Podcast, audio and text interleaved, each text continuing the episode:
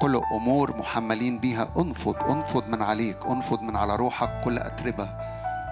لو في تراب في بنطلونك في قميصك بتشوفه بتنفض التراب. انفض من على روحك أي أمور جاي محمل جاية محملة بيها. لا تدع عدو الخير. يرمي عليك أفكار يرمي عليك مخاوف. بل نبتهج ونفرح بالرب إلهنا. هديك لحظات كده والموسيقى بتعزف. ارمي وانفض من عليك أي أمور محمل بيها. أتينا لنعبد الملك أتينا ليتراءى لينا.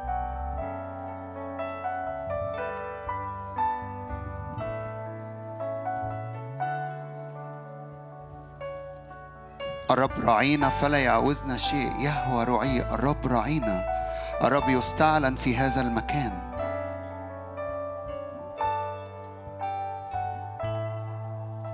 هو ساكن هنا وفي القريبين منه بيتقدس.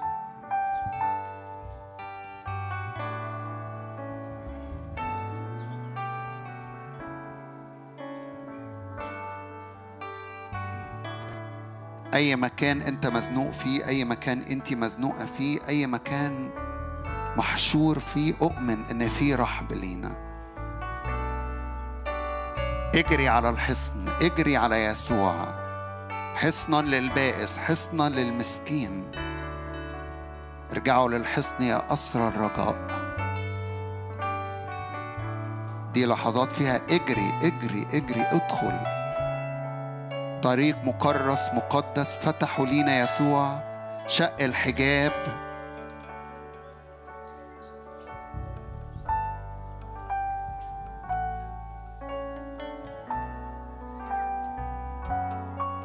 وانت بتنفض اللي عليك وبتنفض اللي على روحك اللحظات دي اقرا لك من زكريا تسعة عدد تسعة. ابتهجي جدا يا ابنة صهيون اهتفي يا بنت أورشليم.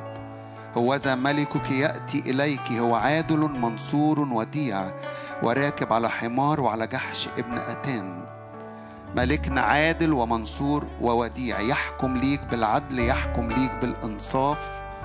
أقطع المركبة من إفرايم والفرس من أورشليم وتقطع قوس الحرب ويتكلم بالسلام للأمم وسلطانه من البحر إلى البحر ومن النهر إلى أقاصي الأرض. وأنت أيضا فإني بدم عهدي قد أطلقت أسراك من الجب. أي حد شاعر إنه في جب محبوس مأسور الرب أطلق أسرانا من الجب الذي ليس فيه ماء ودنا فين إلى الحصن. ارجعوا إلى الحصن. يا أسر الرجاء الحصن ده يسوع.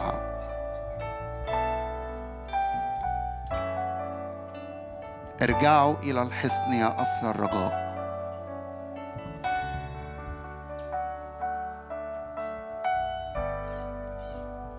بنلقي كل حمل ونتقدم وندخل بإيمان. بننتفض من أي تراب. بنخرج من الجب ونرجع إلى الحصن. مليانين رجاء مليانين إيمان مليانين فرح. اهتفي ابتهجي. أرفع يداي نحوك. شفتاي تهتف لك. كنسمة تلفني يا رب. أسجد أمام عرشك. أرفع تسبيحا لاسمك. كنسمة ترفني وترفع نفسي.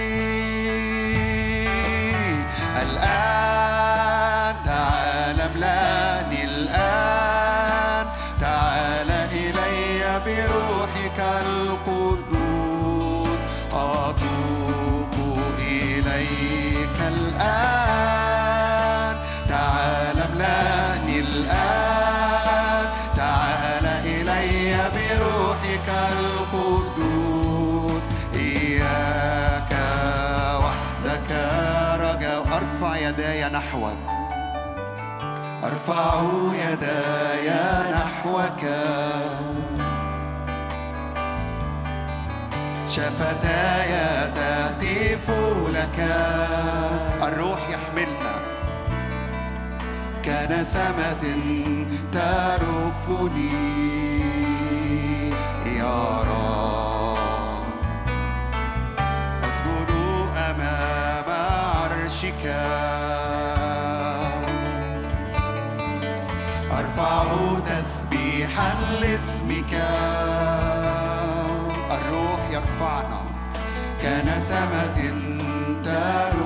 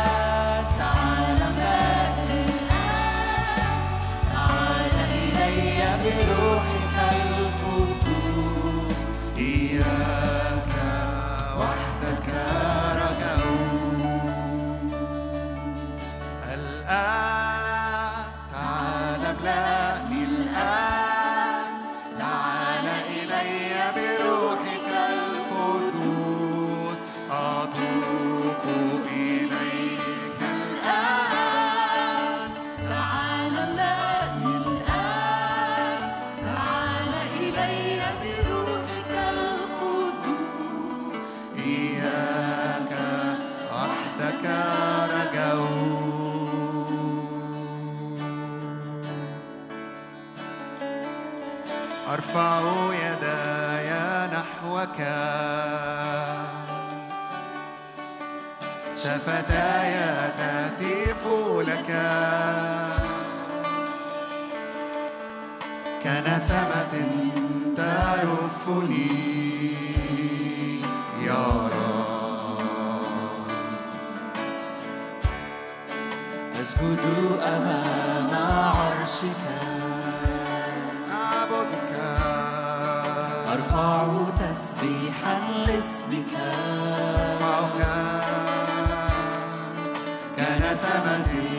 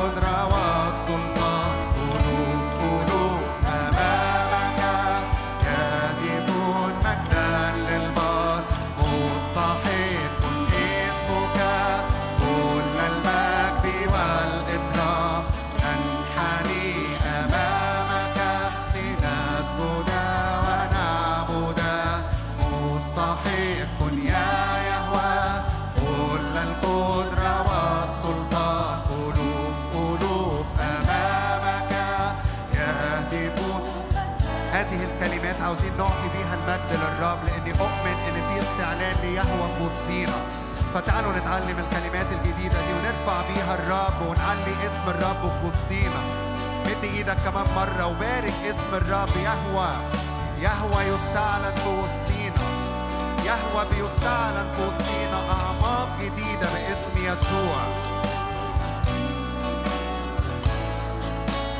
مستحق اسمك كل المجد والإكرام. shining.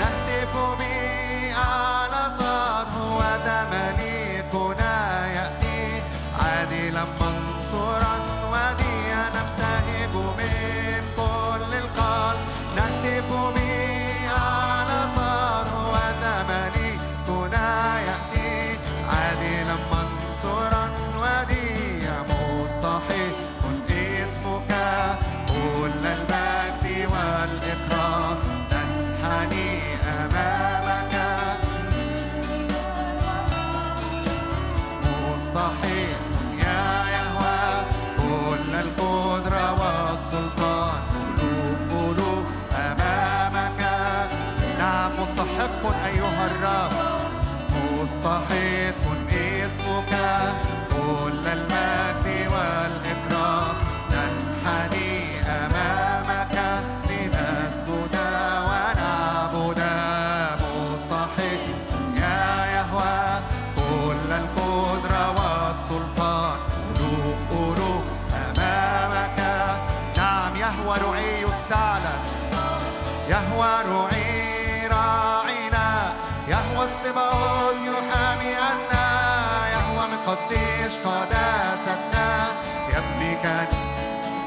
الرب رعينا يستعلن في وسطنا يهوى السباط يحامي أنا يهوى القديس قادة يعني كمان مرة يهوى رعي. يهوى رعي راعينا. يهوى السباط يحامي عنا. يهوى القديس قداسا مرة تاني شاور على الرب. يهوى رعي. يهوى رعي راعينا. يهوى السباوت يحامي عنا. يهوى بقديش قداستنا الرب يستعلن يهوى روعي. يهوى روعي راعينا.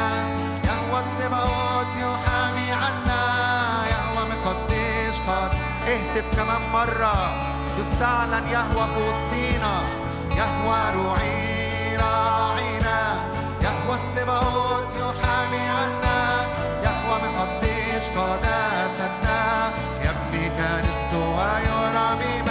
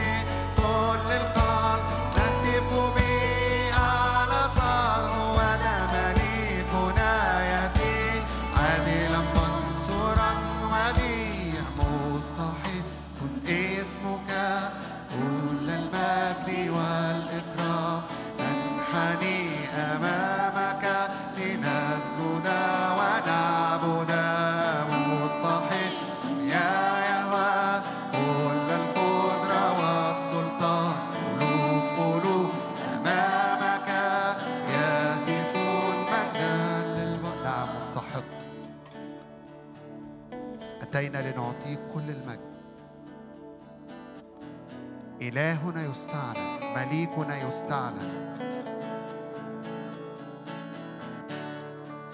يهوى السباقوت رب الجنود يستعلن.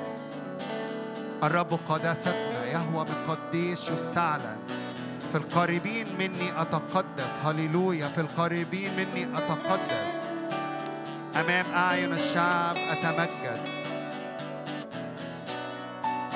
نبتهج ونفرح بإلهنا. هللويا هللويا. مد إيدك كده واعلن. نعم.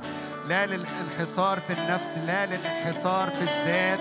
نعود إلى الحصن نرجع إلى الحصن. هللويا. نختبئ في يسوع. نختبئ في يسوع.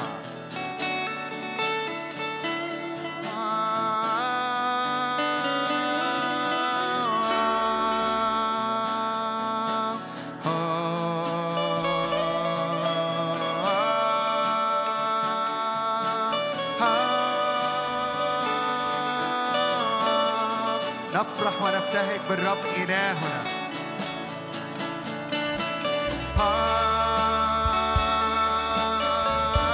ارفع صوتك ونجى افرح بالرب الذي يعتني بنا. الرب نصرتنا الرب خلاصنا.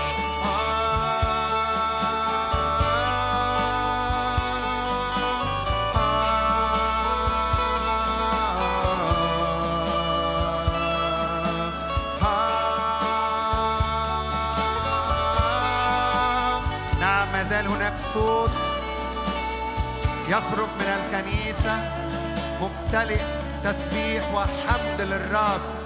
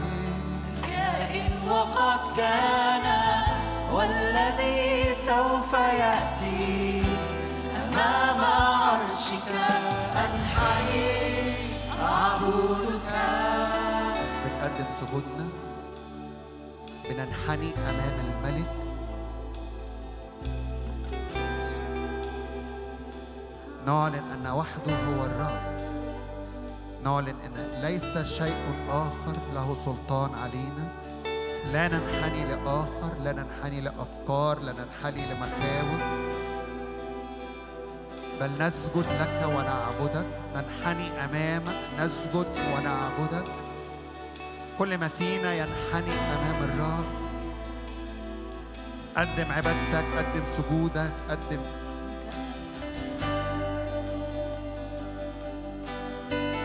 طاعتك للرب.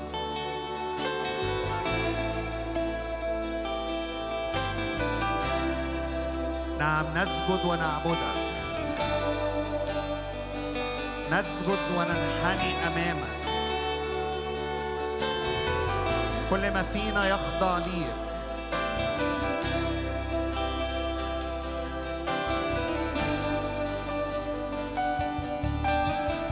الأسرى الذين في الجب المنحنين تحته أمور العالم مخاوف العالم ارجعوا إلى الحصن. ابتهجوا وافرحوا بالرب إلهكم. حصنا للبائس حصنا للمسكين. هو برج حصين.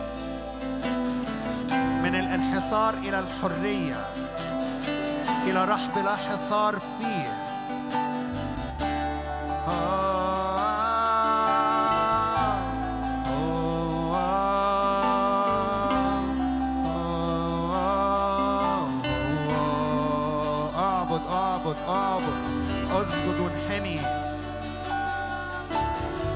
الكل يخضع في زمن إبليس صوته بيعلى الكل ينحني ويخضع. لأدوناي الرب السيد.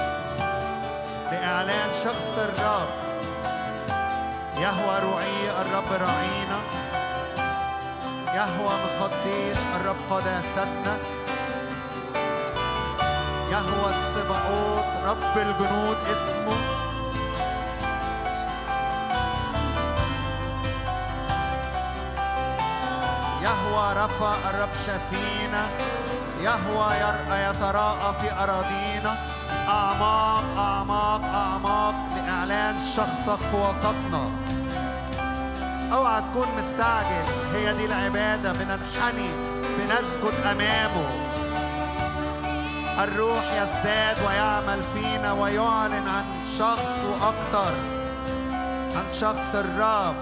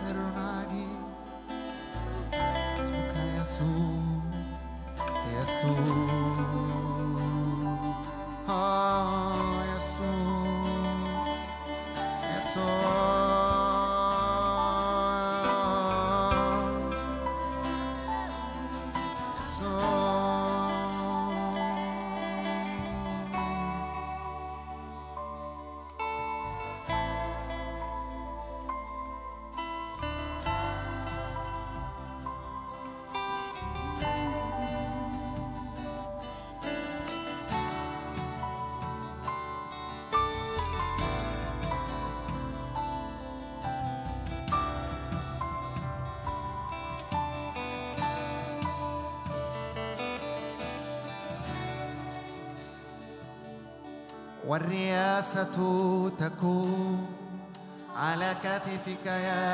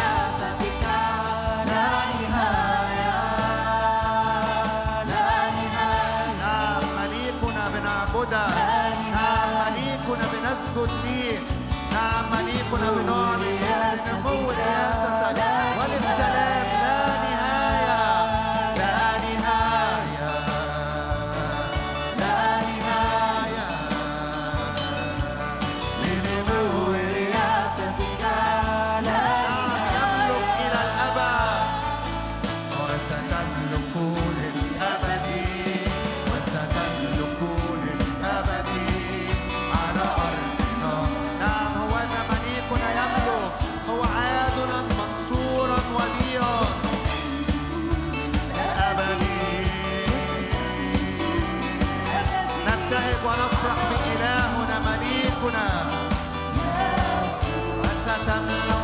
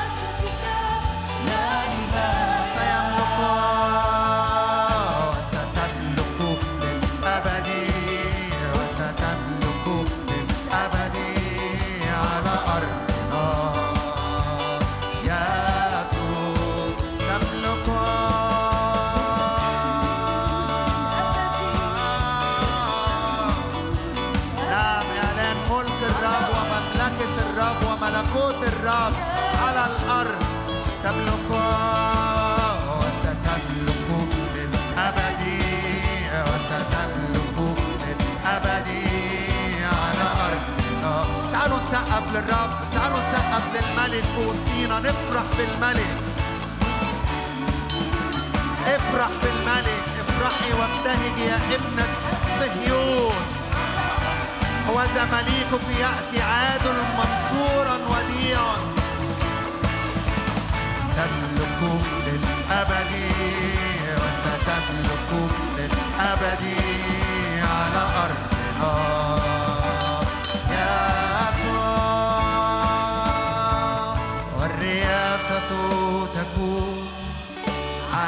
magnifica ya Jesús. Nuevo eres a ti cabal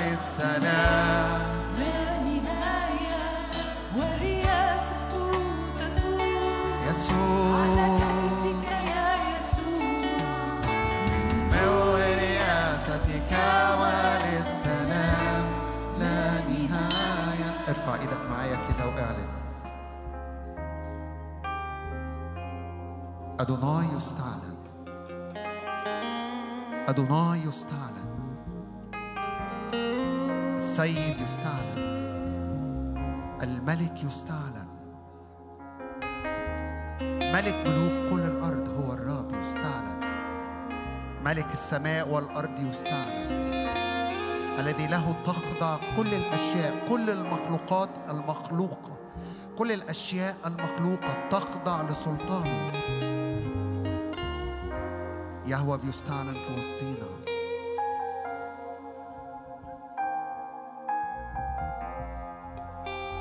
وإحنا بنعبد اللحظات الجاية. أؤمن إنه أعماق جديدة في استعلان يهوى. فردد الكلمات وإنت روحك يقظة لاستعلان جديد. أمور جديدة تستعلن. سر الرب لخائفيه. سر الرب الذين يعبدونه.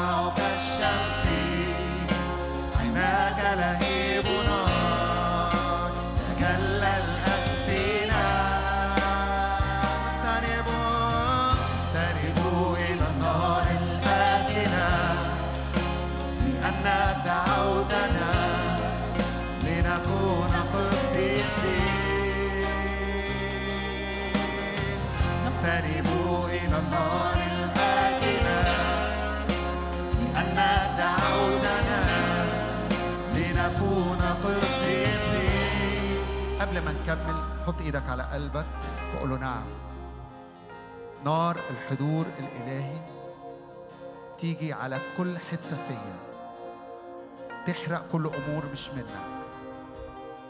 نار الحضور الإلهي تيجي على كل ذبيحة مقدمة بس صفات هذه الذبيحة إنها تبقى خارجة بكل القلب. أشجعك أي أمور حواليك بتسبب ليك تشتيت غمض عينك وحط إيدك على قلبك وأطلب هذه النيران. نيران مقدسة إلهنا نار أكلة. هذه النيران بتأكل بتأكل بتأكل القش والعشب. أرواح الشريرة بتحترق والمجد بيلمع والذهب والفضة والحجارة الكريمة بيلمعوا. نعم بنقترب إلى النار النار المقدسة العليقة المتقدة بالنار الحضور الإلهي. إلهنا نار أكلة. يحرق يحرق يحرق يحرق. كل ذراع للعدو فينا باسم الرب يسوع. كل أفكار من العدو كل مخاوف من العدو تتحرق بنار الروح القدس. وإحنا بنعلم مرة تاني نعم بنقترب إلى النار. أؤمن إن يهوى بيستعلن. روح مخافة الرب تملأ هذا المكان. سبعة أرواح الله تملأ هذا المكان. املأ يا رب هيكلك ونحن هيكلك املانا بالروح أكتر وأكتر وأكتر. ما زلنا واضعين أيدينا على قلوبنا وأيدينا التانية مرفوعة للرب عبادة تأتي النار تأتي النار تأتي النار تأتي النار علينا. ولا يبقى فينا الظلف باسم الرب يسوع. ولا يبقى فينا شيء من العدو باسم الرب يسوع. ولا يبقى فينا شيء غير مقدس مقدسين للرب مخصصين لإلهنا. ليستعلن فينا وليعلن عن شخصه لنا. هللويا. اقتربوا إلى النار الآكلة. أنك دعوتنا لنكون قديسين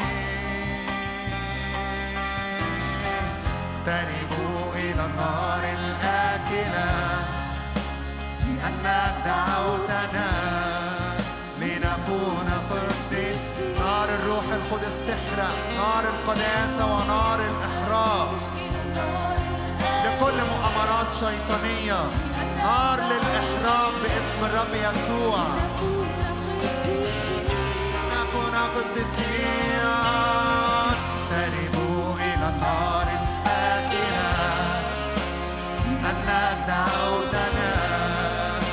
الشهور على عينينا تتحرق تتحرق ويلمع ويتمجد الذي وجهه يلمع كالشمس هناك لهيب نار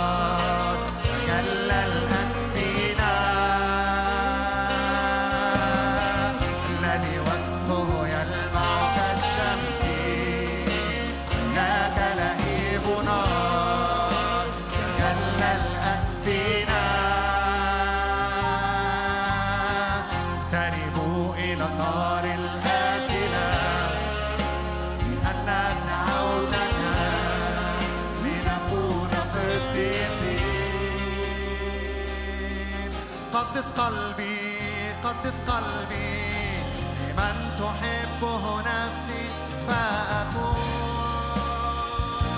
صديقك.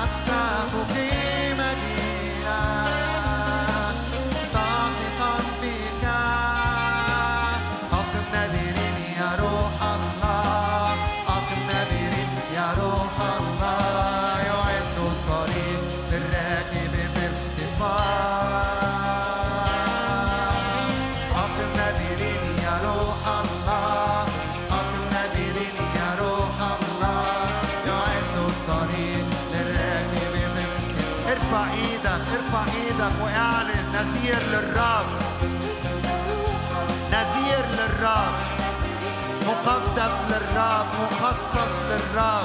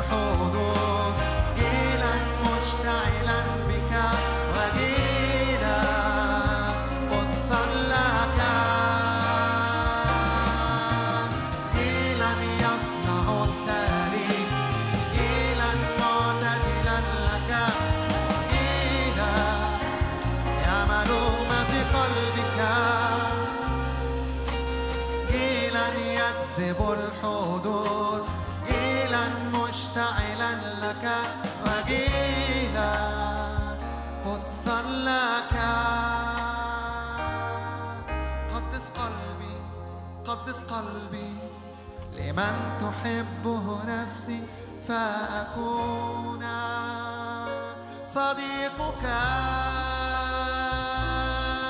قدس قلبي قدس قلبي. لمن تحبه نفسي فأعرف ما في قلبي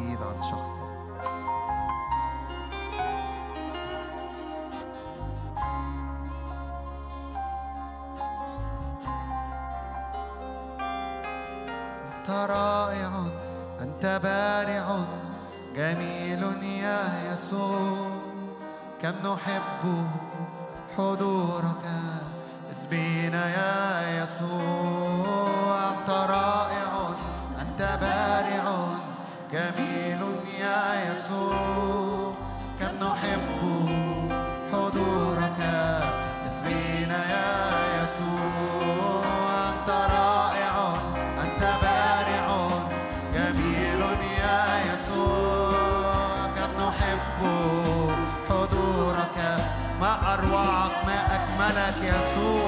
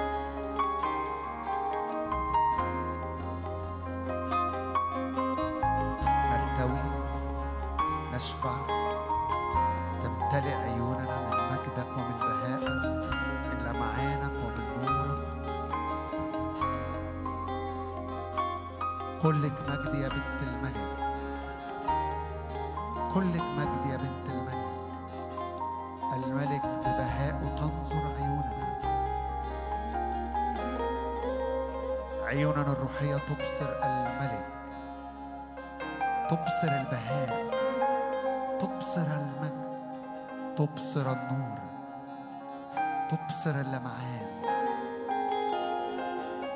الظلمة تتلاشى الظلمة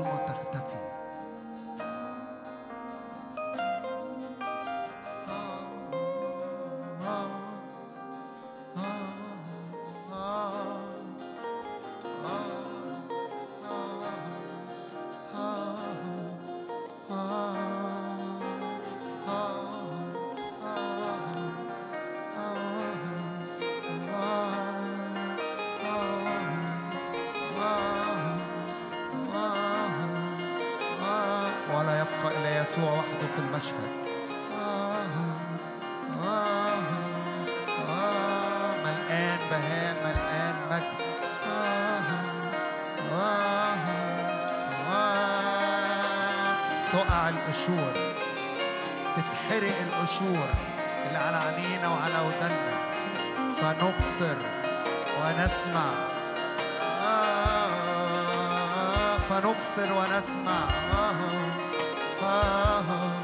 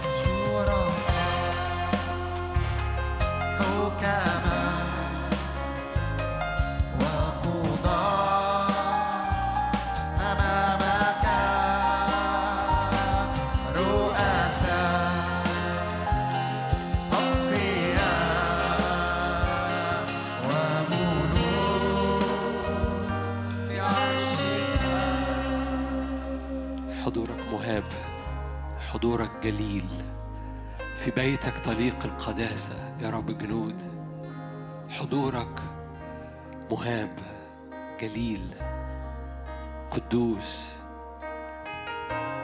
ملآن سحاب ودخان. ملآن أصوات ورعود. ملآن بروق وصوت مياه كثيرة. صوت جيش. صوت مركبات. صوت القدير. صوت أجنحة. حضورك جليل.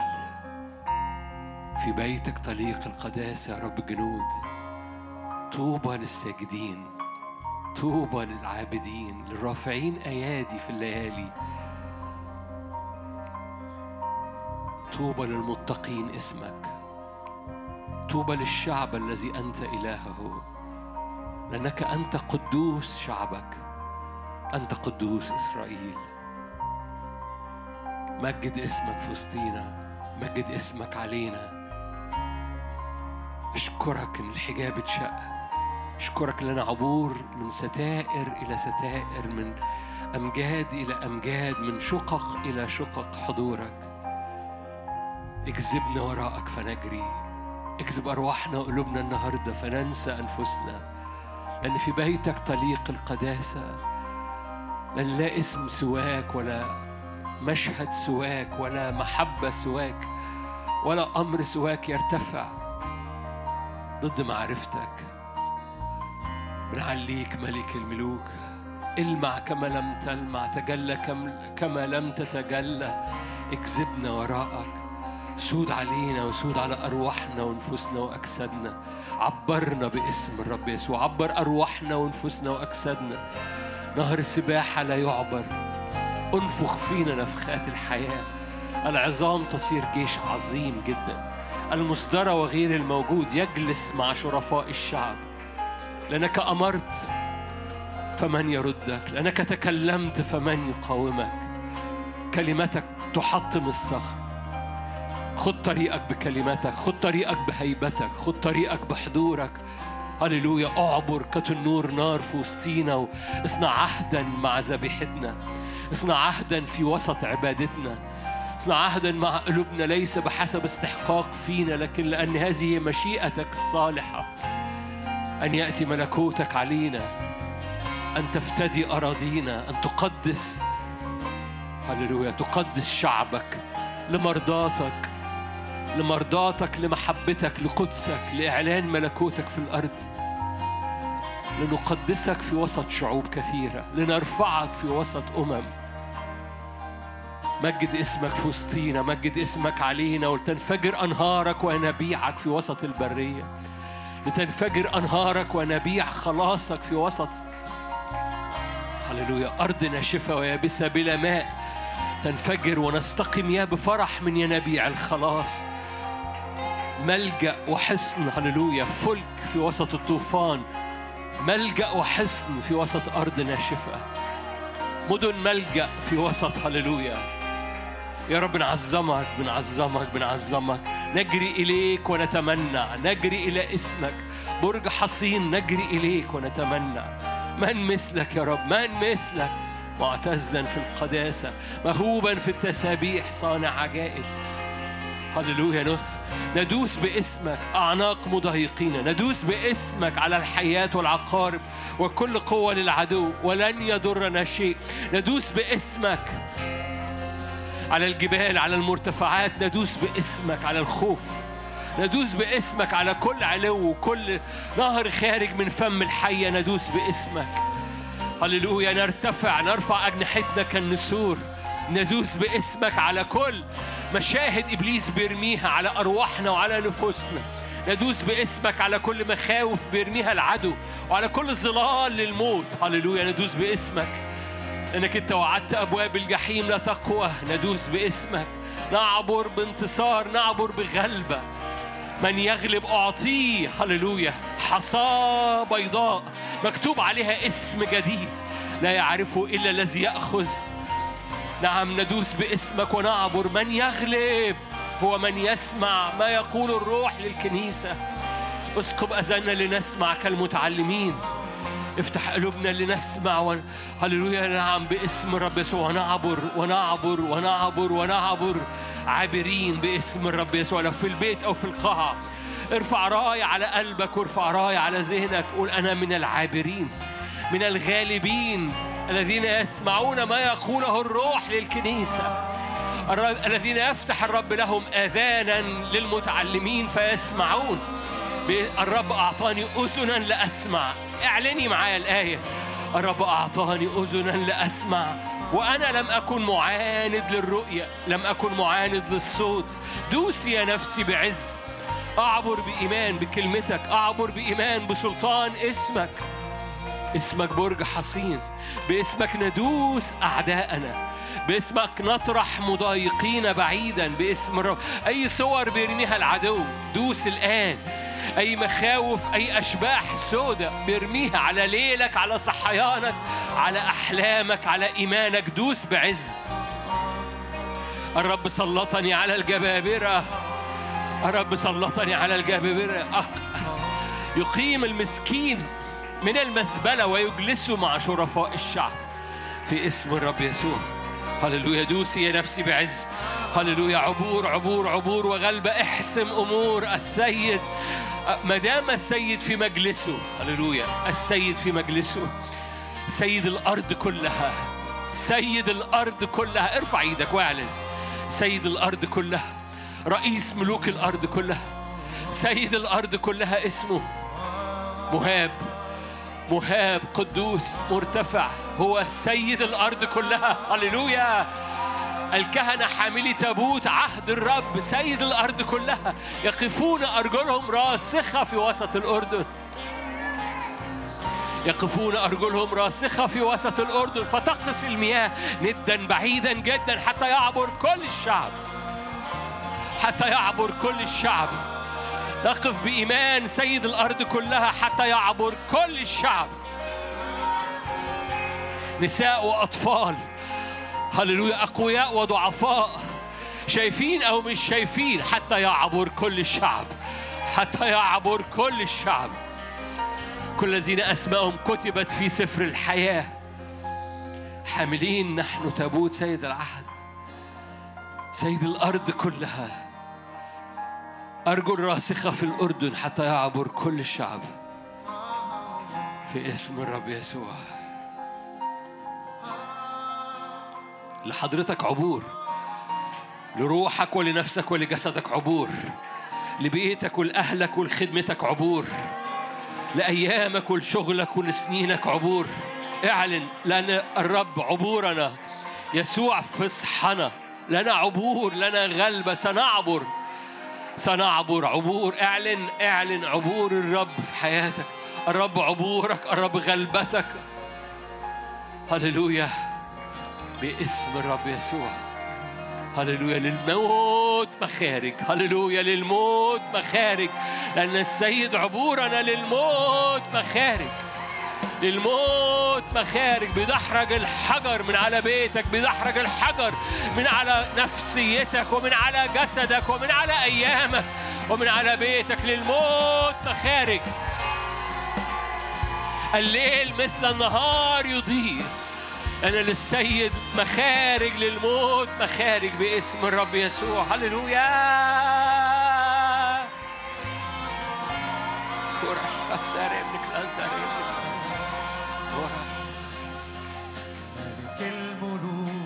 رب الأرباب ليس مثلك أنت العليون مرتفع.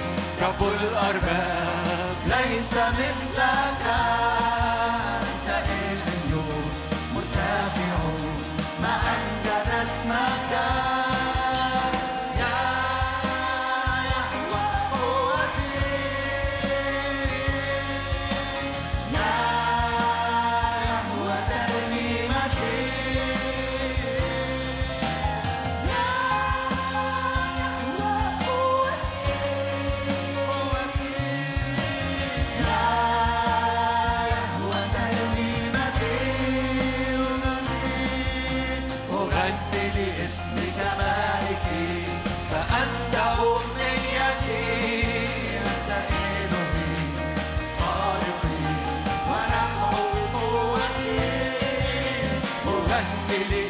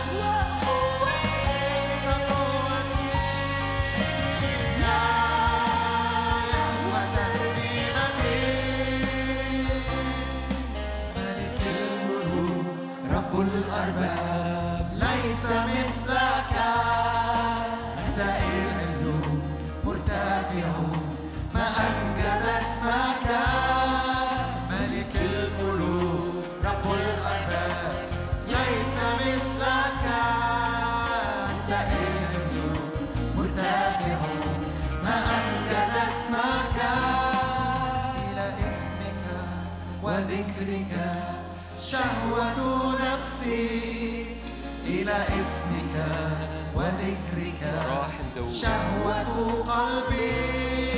إلى إسمك وذكرك شهوة نفسي. إلى إسمك وذكرك شهوة قلبي. يا يهوى قوتي. لأنه تعلق بي أنجيه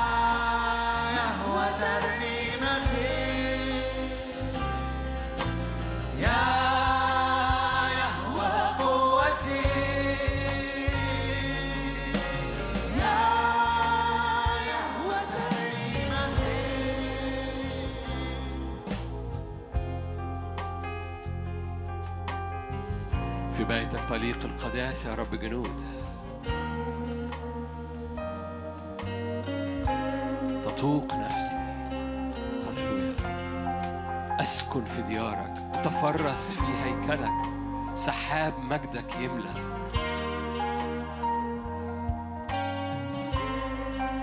لذلك أحبتك العذارة اسمك دهن مهراق. قلوبنا تعلقت بك. شماله تحت رأسي يمينه تعانقني.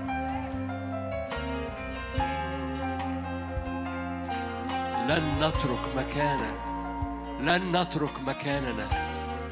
نسكن في بيت الرب كل نسكن في بيت الرب كل أيام الحياة.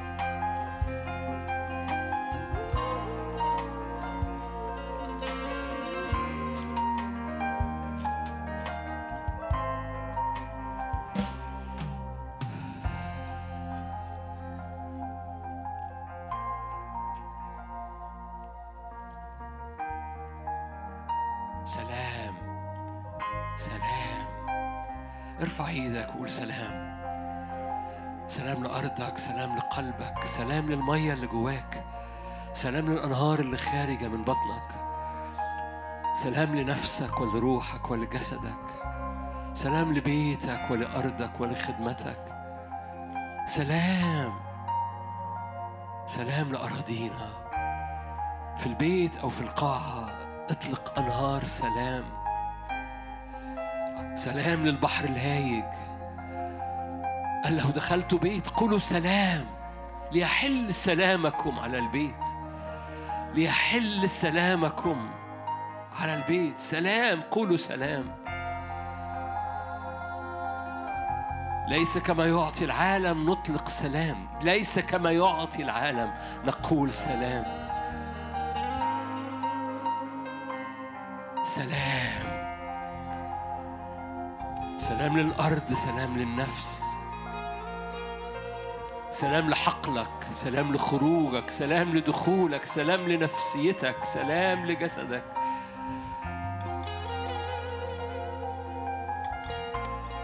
لو انت في البيت أو في القاعة أو في مرض استقبل سلام سلام باسم الرب يسوع سلام لخلاياك سلام للأمراض سلام للتيومرز سلام للأورام.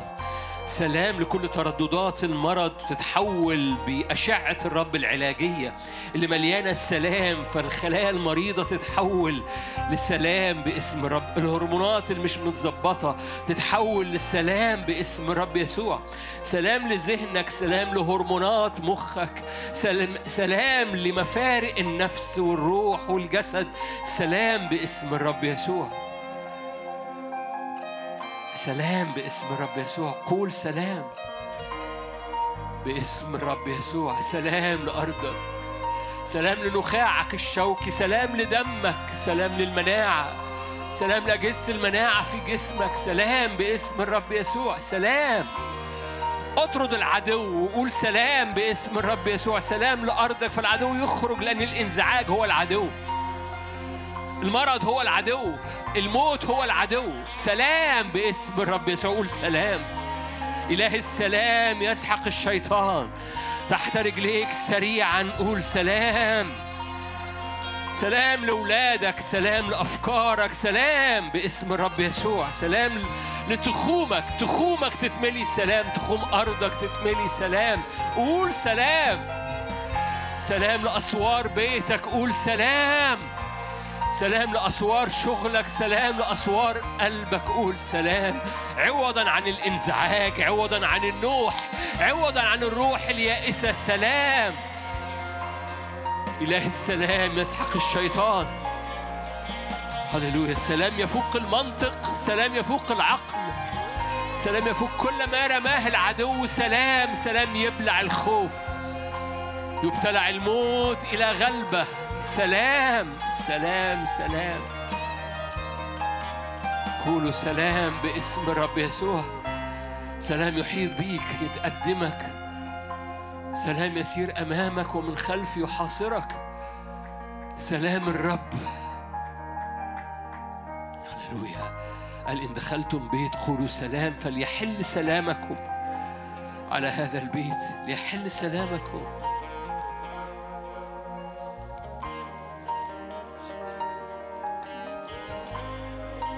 هللويا ليحل سلامكم.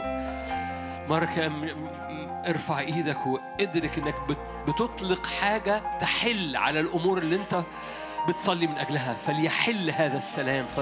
فمرة كمان بديك الفرصة ليحل هذا السلام اللي انت بتقوله.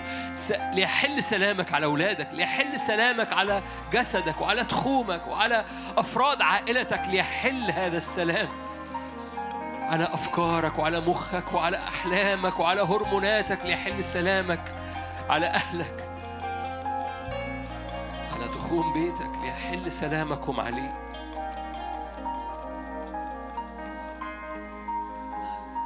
هللويا. هللويا. مثل هذا. انت حطيتنا في الأرض. الوقت مثل هذا. عشان نطلق صوتك في الأرض عشان نستقبل حبك ونطلقه في الأرض.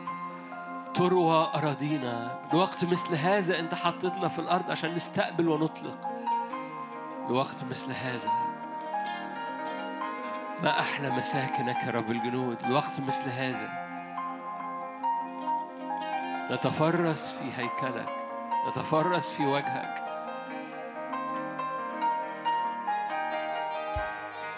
إيه. وترتفع المياه.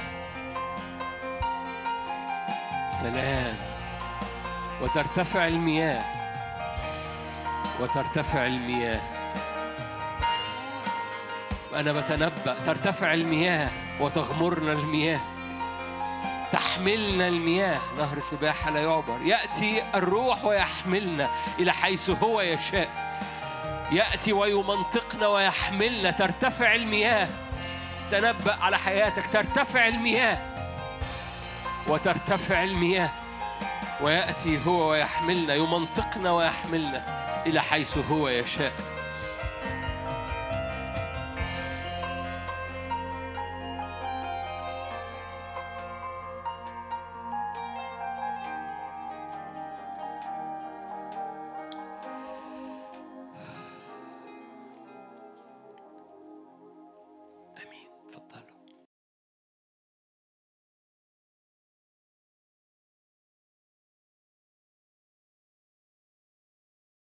مرحب بيكم أي امتياز نبقى مع بعض؟ أي امتياز نبقى قدامه مع بعض؟ أي امتياز نتواجد مع بعض؟ في هذه الأزمنة أي امتياز مجيكم عشان كلنا نبقى معا قدام حضور ربنا؟ أنا عارف إن جينا من محافظات كتيرة مش كده؟ مدن القناة ارفعوا ايديكم سويس واسماعيلية ويلكم ويلكم ويلكم أهلا بيكم نديهم يد ولا رأيكم؟ مم. مدن القناة غالية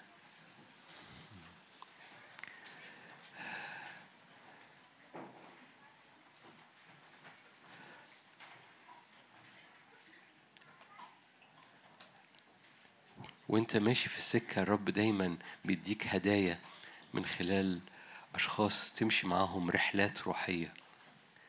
وده شيء بيبقى غالي جدا إنه تمشي مع جسد وتمشي مع إخوة وأخوات ليك وكل حد الرب بيديهولك وبيزقك ورا الرب هو هدية من الرب ليك ويجب إنك تستغلها.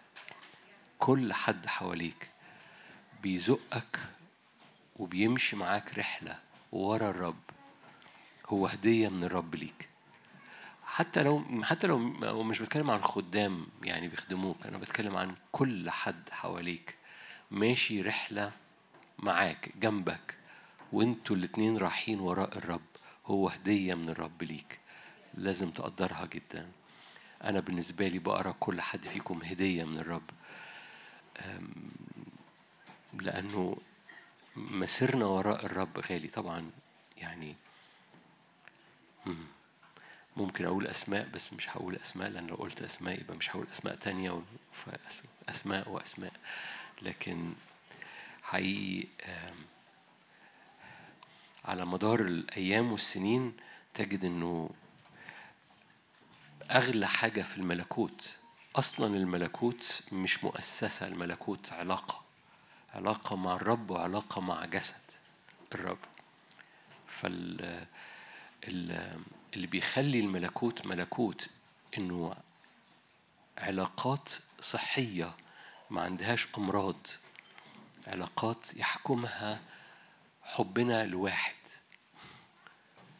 علاقات يحكمها إن إحنا بنحب واحد بس. مش كده؟ وده بيخلي العلاقات مبرأة. مفيش أجندات فيها. حاجة واحدة بتجمعنا إن بنحب واحد بس. وده بيخلي الخطوط مستقيمة. فاكرين لما كل واحد بيمشي اتجاه وجهه لا يزاحم بعضهم بعض؟ ليه؟ لأن هم يعني مش ده تفسير الآية بس أنا باخد المعنى منها. إنه إنه لأنه كلنا متحركين تجاه الواحد والواحد ده هو مالي عينينا مالي قلوبنا مالي محبتنا. فمتحركين تجاه هذا الواحد فالعلاقات ما فيهاش أجندات فيها حب للواحد. ولما نبص لبعض بنشاور لبعض على الواحد ولا بنشاور على نفسينا ولا بنشاور على حد تاني غير الواحد. وده بيخلي الدنيا لذيذة ومريحة وخفيفة ما فيهاش تلبيك ما فيهاش عقد ما فيهاش كعبشة لكن مليانة واحد. مش كده؟ هذا النوع من ال من الاتموسفير أو من ال من التكنولوجيا أو من الأجواء هو هو النوع الوحيد اللي ممكن تديله حياتك وممكن ترى فيه وجهه وممكن تستمتع وانت ماشي وراه وممكن تنفض بسهولة التدين من على عينيك. لو بقت الأجواء بالنسبة لك هي حب وأفضل شيء. أن تحب وأن تحب هذا الواحد وتستغلى كل اللي ماشيين معاك. أمين. أنا أنا دي مش الوعظة أنا ب... أنا ما زلت برحب بالناس فأنا ده جزء من الترحيب.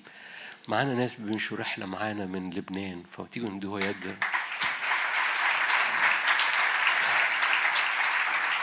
ده جزء كل المقدمة اللي فاتت دي كانت عن لبنان. مش عن لبنان بس يعني بس والمؤتمر ده مخليهم شغالين معانا لأن بقيتهم إيديهم بقت ملغوصة معانا. فأنتوا بركة غير عادية. أنتوا بركة لينا. زي ما أنتوا بركة للبنان وبركة لأمم كثيرة. زي ما أنتوا كمان بركة لكل مكان بتروحوا فيه. مش معقول هقول أسماء كل محافظة من الصعيد مش كده؟ أنا عارف إنكم مستنين من عشان كده لأنكم مستنين فده بيحفزني إن أنا لأنه لما أنتوا تكونوا مستنيين ده معناه إني أرحب بالمنيا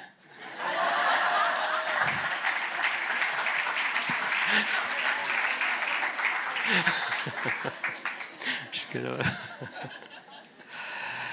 معانا اخوات خدام من خدمة بيت إيل فترحيب خاص ليهم كمان كم محبتنا وتقديرنا. و- وهذا الكلام اللي كنت بقوله ينطبق على خدمتهم أيضا وعلى ما يصنعه الرب من خلالهم وما يصنعه الرب من خلال كل خادم وخادمة في وسطيكم لأن في خدمات كتيرة في وسطينا وفي خدمات كتيرة بتشاهد محبتنا وتقديرنا و... وغلو ما يصنعه الرب من خلال كل بطل حتى لو في اختلافات في في في التفسيرات ولا كل بطل غالي في ملكوت الرب في هذه الأزمنة. فما تفكرش في الحواجز فكر في الواحد. ما تنحصرش في الفرق انحصر في الجعل الاثنين واحد. Are you here؟ فما تنحصرش في الاختلافات انحصر في في العريس بتاع العروس. وإنه هو حبيب كل النفوس وإن ده أفضل شيء في حياتك. ف فما تنشغلش. خفيف خليك خفيف دايما. خليك خفيف دايما. ما تمشيش شايل شنط تقيلة من المقارنات. ولا مقارنات شخصية ولا مقارنات طائفية ولا مقارنات نفسية ولا مقارنات من أي نوع. امشي خفيف. ارمي هذه الشنط وفقط انظر إلى هذا العريس. أول ما بتعمل كده بالمناسبة في شفاءات كتيرة بتحصل في الجسد بتاع الرب لو أنت خدت هذا الاتجاه. شفاءات جسدية وشفاءات نفسية بتحصل في جسد المسيح لما الجسد بتاع المسيح بيحمل هذه الروح في كل حاجة بيعملها. آيات وعجائب بتتبع هذا النوع من العلاقات الهيلثي ال- ال- ال- الصحية. ما- مش عارف مش عارف- مش عارف أسميها غير إنها علاقة صحية. علاقة ما فيهاش مش مرضية ما فيهاش ما فيهاش إلنس ما فيهاش كده مر مش مريضة. لكن علاقة متسعة. بولس الرسول قال لكورنثوس كده كونوا متسعين. أنتم متسعين جوانا مش منطقة ضيقة لستم متضيقين داخلنا. فكونوا متسعين. فكون متسع جوه روحك ما تديش إخواتك مساحة ضيقة لأنك بتدي إخواتك مساحة ضيقة بتدي للمسيح مساحة ضيقة. عمرك ما بتقدر تدي للمسيح مساحة كبيرة وإخواتك مساحة ضيقة. كونوا متسعين كما نحن أيضا بولس قال كده. لستم متضيقين في داخلنا فلا تكونوا متضيقين في داخلكم. بحسب المساحة اللي بتديها لإخواتك المساحة اللي بتديها للرب. آمين. أنا لسه في ال- أنا لسه برحب بالناس. ف... فالسهجية قاعدين على نار.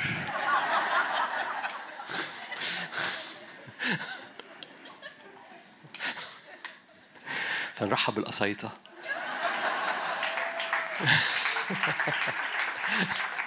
شفت إخواتي بيرحبوا بالقصيطة إزاي؟ هللويا. فاكرين لما كنا بنصلي لإخواتنا اللي على المعبر؟ فاكرين؟ هبة. هللويا. تعالوا نرحب بسوهاج. كانت هبة اللي على المعبر.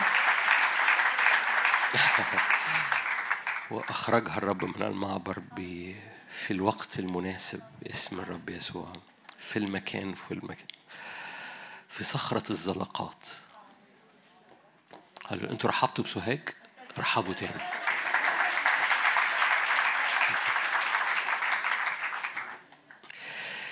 آمين آمين آمين آمين آمين آمين. جوايا تشجيع ما أعرفش طبعا معظمكم ما كانش موجود امبارح ولو سألت السؤال البايخ فما مش هسألكم مش هسأل هذا السؤال البايخ كم حد ما سمعش مشاركة امبارح. لكن لكن جوايا إدراك بغلو اللي الرب عايز يطلقه فينا خلال هذا المؤتمر لأن كل حاجة بتدفعنا لعلاقة مختلفة مع عالم الروح القدس. لأنه كل حاجة في كل حاجة حوالينا بتحشر رجلينا. لو إحنا ماشيين في أي طريق آخر غير طرق الروح فينا. كل حاجة حوالينا. كل حاجة نفسية كل حاجة جسدية كل حاجة اقتصادية كل حاجة نفسية بتحشر في حياة أي حد عايش في الأرض في هذا الزمن إلا طريق واحد ممكن تسلك فيه وأتاري إحنا مدعوين مش نزوره في الاجتماعات لكن مدعوين نسكن في هذا الطريق اللي هو متحرك فيه أسرار حركة الروح القدس في حياتنا. دائما تعاملنا مع الطريق المقدسة فاكرين الآية اللي دايما بنقولها كده؟ الطريق المقدسة اللي لا يصعد فيها وحش أسد لا يوجد هناك بل هي لهم. رائع الآية في أشعياء 35 وهذا التعبير يقول لك فيها مرتين يقول بل. بل هي لهم. بل يسلك المفديين فيها. يعني إيه؟ يعني دي طريق special دي طريق خاصة جدا. أشعيا كان بيتنبأ عليها. أشعيا 35 ده إصحاح نهضة. أنا بس بجمع إخواتي اللي ما كانوش موجودين امبارح في الم- في المعنى الروحي اللي كنا متحركين فيه. أشعيا 35 إصحاح عن النهضة. وي- ويقول لك في وسط هذا الإصحاح إن الكي بتاع هذا هذه النوع من الحياة المستمرة إن أشعيا بيتنبأ عن طريق مقدسة. هذه الطريق اللي بيتنبأ عنها أشعيا هي الطريق اللي اتفتحت لحضرتك ولحضرتك ولينا واتضحك علينا إن إحنا نزورها بس لما نبقى في الروح في الاجتماع أو لما نبقى في الروح والخلوة بتاعتنا تبقى حلوة قوي.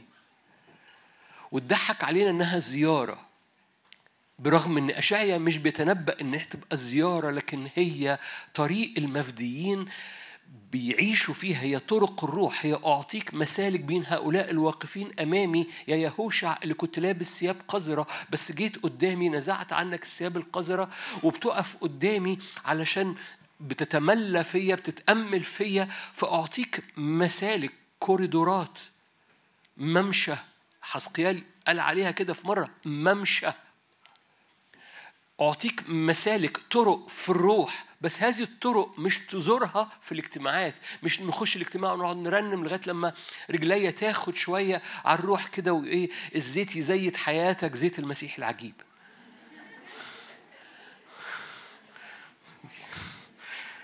كانش قصدي بس طلعت كده. لكن بس هي ماشية كويسة يعني.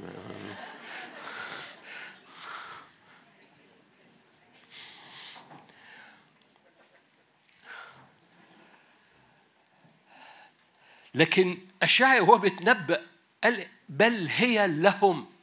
الطريق المقدسة دي لهم. ارجع ورايا أنا مش عايز أفتح لمجرد مش يعني بل هي لهم. يعني يعني دي ملكية خاصة. أي أي شيء موجع إن يبقى عندك ملكية إنك تتحرك في هذه هذه ال highway اللي فيها أسد ووحش لا يصعد هناك فيها الجهال لا يضلوا اللي فيها مفيش إعاقة مفيش ضد هذه لا يوجد ناموس مفيش ناموس يوقف مطبات في هذا ال highway. بتفرد فيها أجنحتك بترمي فيها شنطتك التقيلة بتتحرك بي بيحملك الروح بره انحسارات بره مخاوف بره ورحب لا حصار فيه نهر واسع الشواطئ زي ما أشعيا يقول في 33 أنهار واسعة الشواطئ ما فيهاش تضيق. هي لك دي ملكية خاصة. أنت معاك عارف لما يبقى في طريق م- مش عارف يبقى في طريق مفتوح كده أهو بس بتبقى عندك أنت الكارنيه اللي يدخلك في هذا الطريق المفتوح. هي لك دي طريقك. فما تمشيش في الطريق المليان مطبات ومليان مكس... حاجات متكسرة. لأن البدائل لطريق الروح هيبقى طريق النفس مش هحكي اجتماع امبارح ارجع اسمعه. طريق النفس وهو مليان انزعاج وكل أمر رديء طريق الجسد ومليان حاجة طول الوقت عمالة بتعضك بتنهش فيك. وطريق بابل اللي مليان فساد مليان خراب مل... مفيش ما تقدرش تعتمد عليه. ومفيش بدائل أخرى يا إما طريق النفس يا إما طريق الجسد يا إما طريق بابل. ال- الأوبشن الرابع الوحيد هو طريق الروح القدس. بس إحنا بنزوره ما بنسكنش فيه. وفي أسرار لهذه النوع من أنواع الحياة في أسرار لطرق الروح. وكنت بحكي امبارح لو هنسمي هذا المؤتمر اسم آخر غير اللي إحنا مسمينه هنسميه أسرار طرق الروح. والنهاردة هنخش شوية نخور. امبارح كنت بفتح الشهية بس. وكنا بنصلي توبة عن إحنا كنا بنختار إن إحنا ننبش لينا أبار مشققة لا تضبط ماء برغم إنه بدلنا مجدنا بدلنا قلب شعبي عمل شرين بدل مجده بما لا ينفع. يا إما بشتري المجد يا إما بشتغل في ما لا ينفع. مفيش حاجة تانية مفيش اوبشن تاني في الحتة دي. شعبي بدل مجده اللي هو هو هو إنت مجدنا شعبي بدل مجده بما لا ينفع. يا إما حاجة لا تنفع يا إما مجده. والمجد مش زيارة وهو ده ده اللي كنا بنتوب عنه امبارح. المجد مش زيارة المجد مش مش اوبشن وبعد ما يخلص الاجتماع أنا كنت في الروح في يوم الرب وبعد كده بقى كنت في النفس. كنت في الروح بعد كده كنت بربي ولادي. كنت في الروح بعد كده كنت بفكر في مستقبلي وفي فلوسي وفي الخدمة وفي العلاقات وفي الناس ومين قال إيه ومين عمل إيه. كنت في الروح بعد كده أشعيا وهو بيتنبأ قال هي لهم. يسلك المفديون فيها. هذه الطريق المقدسة. هي لهم. هنا أقرأ لك آيات من أرمية؟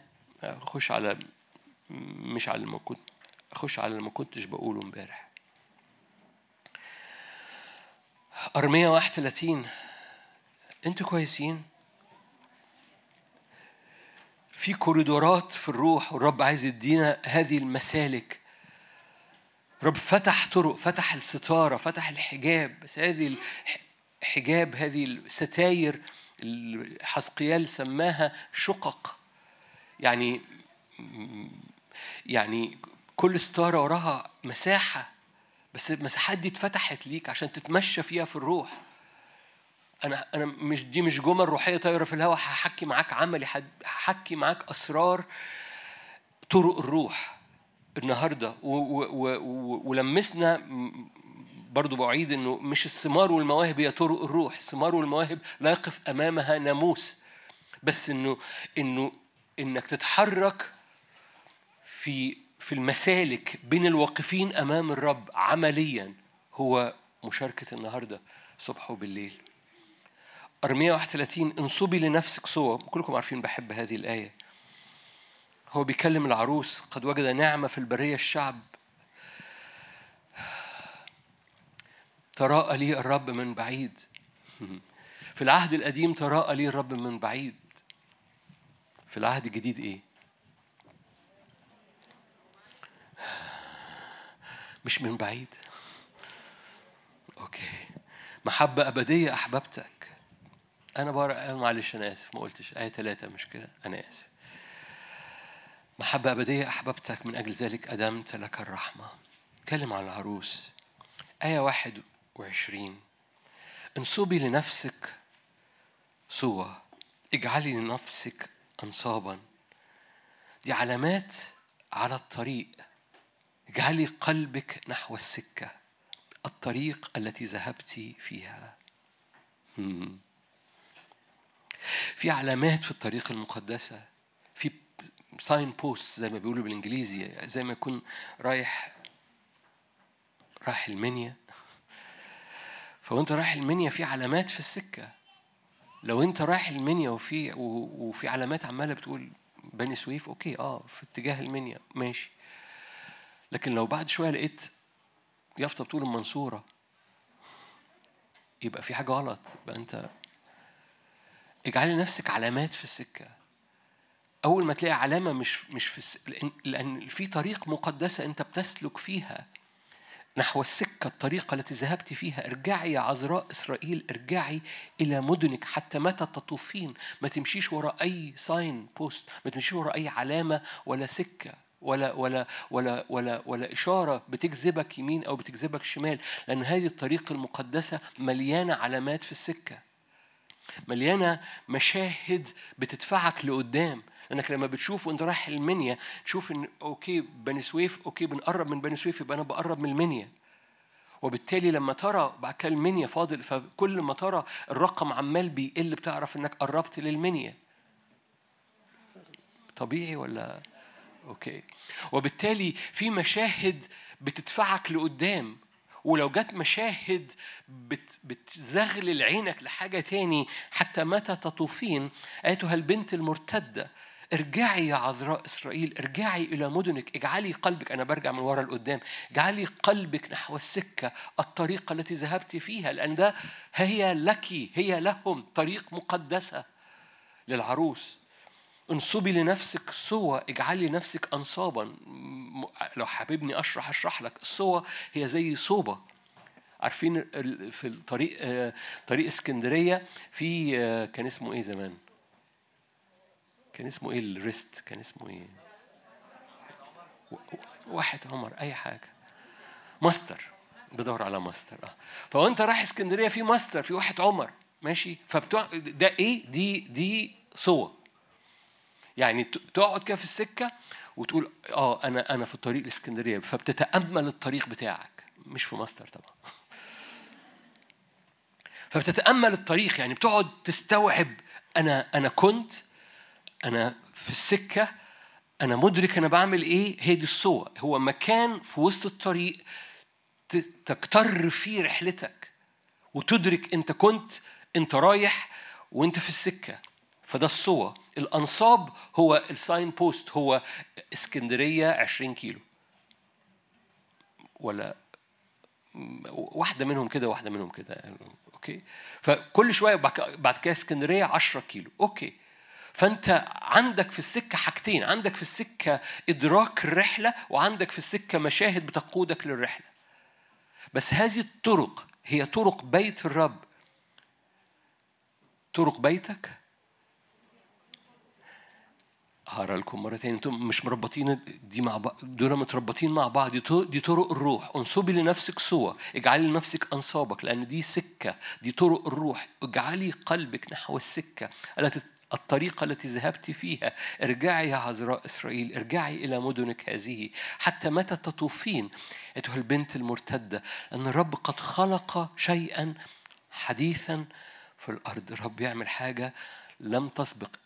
أرميا شافها تنبأ عليها ولذ له الرؤية لأنه كان بيحلم كان بيرى بصورة نبوية عن شكل الكنيسة المختلف عن الطبيعي أنثى تحيط برجل. وبالنسبة ل... كلكم سمعتوني بالنسبة لأرميا هذه النبوة كانت عجيبة جدا لأن ده م- ملهاش دعوة ولا بالكالتشر ولا بالمجتمع ولا بالزمن ده. ما, ما ينفعش في الزمن ده أنثى تحيط برجل. يعني زي ما يكون أنثى بت- بتحامي عن رجل أو بتحيط بهذا الرجل ده ما ينفعش. هو الرجل اللي بيحيط بالأنثى وبيغطيها. هو العريس اللي بيغطي العروس. بس. ده بلغتنا النهارده بس أرميا لما شاف هذا المشهد قال على ذلك أنا بنط الآية 26 استيقظت ونظرت لأن كان اتاري كان بيرى رؤية ولذ لي نومي لذت لي الرؤية لأنه شاف حاجة عجيبة جدا. شاف عروس بتحيط بالعريس. شاف عروس جرأتها مختلفة قيمتها مختلفة صلابتها مختلفة مش خايفة مش مستخبية في العريس دي هي بتحيط بالعريس. شاف عروس ناضجة شاف عروس أنثى تحيط برجل. خلي بالك هو بيكلم هذه العذراء اللي بيقول لها انصبي لنفسك صوة اجعلي نفسك أنصابا اجعلي قلبك نحو السكة. لا تطوفين الرب قد خلق شيئا حديثا. أنثى تحيط برجل هكذا قال رب الجنود. سيقولون بعد هذه الكلمة في أرض يهوذا وفي مدنها عندما أرد سبيهم يباركك الرب يا مسكن البر. ده بيتكلم إيه؟ ده بيتكلم عن بيوت الرب. مسكن البر. اشتهيت أن أسكن في ما أحلى مساكنك. فاكرين الآية دي؟ ما أحلى مساكن ده نفس المزمور. ده مزمور 84 طرق بيتك في قلوبهم. طوبى لإناس عزهم بك. طرق هذا البيت طرق هذا المسكن في قلوبهم. فلو عدوا بوادي ظل الموت لا يخافوا لو عدوا بوادي بكى يصيرون ينبوعا يذهبون من قوة إلى قوة يرون قدام الله؟ لأن هذه الطرق لهم. هناك طريق في الروح بتاعك وبتاعك. فتحوا ليك الرب مش عشان تزوره لكن عشان ما تتمشاش في غيره. أوكي هقولها مرة تاني. هناك طريق في الروح مفتوح لحضرتك ولحضرتك. فتحوا الرب ليك. مسالك بين الواقفين. طريق مقدسة لا يعبر فيها نجس وحش لا يوجد هناك. المفديون بيسلكوا فيها. هي لهم. حد مفدي هنا؟ مش اسمه مفدي. مفدي بالدم. هي لك. هي لك. هي ملكية خاصة يسلك المفديين فيها. بس هذه الطريق المقدسة دي هذه الطريق دي بتر... بت... بتسلك فيها مسالك بين الواقفين قدام العرش. هكمل معاك.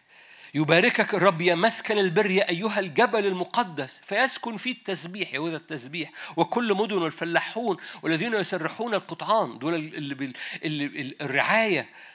لأني أرويت النفس المعيية وملأت كل نفس زائبة في هذا المكان النفس الإعياء بيذهب وذوبان القلب بيذهب لأن ده بيوت الرب. ده سكنة. ده مش زيارة بتزورها وبعد كده تخرج تعيش في الاضطراب. زيارة بتزورها وبعد كده تخرج تعيش في الطبيعي في العادي في التحديات الطبيعية. نو no, ده ده سكنة ولأن منها كل حاجة بتخرج. من جبل الرب. فاكرين في الأيام الأخيرة جبل الرب يصير عالي أشعياء اتنين مرتفع منه يخرج التشريع. فكل الأمم كل الأمم كل كل الشغل وكل الحياة وكل حاجة بتخضع للتشريع اللي خارج من هذا الطرق اللي أنت بتسلك فيها في الروح.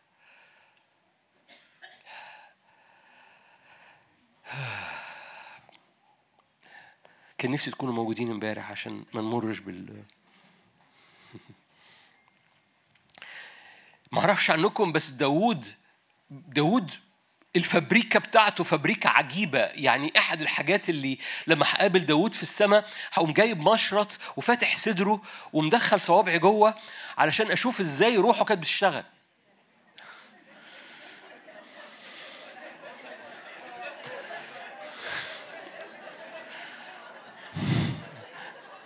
هتعمل لي مشكلة الجملة دي. ده الجراح اللي فيا. اللي هو لأنه لأن التركيبة الداخلية بتاعت ما أعرفش أنت مدرك داوود روحه كانت سابقة زمانه وسابقة اختباره وسابقة كل حاجة في في الأنبياء المحيطين حتى بيه. يعني أنا أنا ليه قلت الجملة اللي فاتت دي؟ لأنه يعني زي ما يكون عايز اقارن ما بين السبيسمن يعني العينة أشكرك العينة بتاعت روح داوود مثلا وروح اشعيا يعني أعمل كده برضو مع اشعيا وأطلع الاثنين وأعمل مقارنة أعمل جدول. ليه؟ لأن اشعيا نبي عظيم. اشعيا تنبأ عن عن الصليب وعن الملكوت وعن العروس وعن الكنيسة وعن المجد وعن الأزمنة الأخيرة. اشعيا قطع مشوار غير عادي. بس أنا عايز أقارنه مع داوود لأن داوود كان سابق زمانه في الإعلان عن وجه الرب وعن العلاقة في الحضور الإلهي وعن طرق الرب اللي جوه البيت. تعرفين تعرفين إن داود تنبأ عن المسيح مش كده؟ عارفين إن داود تنبأ عن العلاقة وجها لوجه مع المسيح؟ داود تنبأ عن عن الانتمسي أو العلاقة الحميمة مع وجه يسوع بطريقة غير مسبوقة في زمنه. داود داود دخل في أعماق في الله برغم إنه بالمناسبة كان بيشتغل كل يوم. يعني كانش واخد خلوته ما كانش شغال نبي اشعيا هو كان شغال ملك كان شغال راعي غنم كان عنده مشاكل في العلاقات. إخواته كانوا بيستصغرينه. ما أعرفش لما بقى ملك عملوا إيه.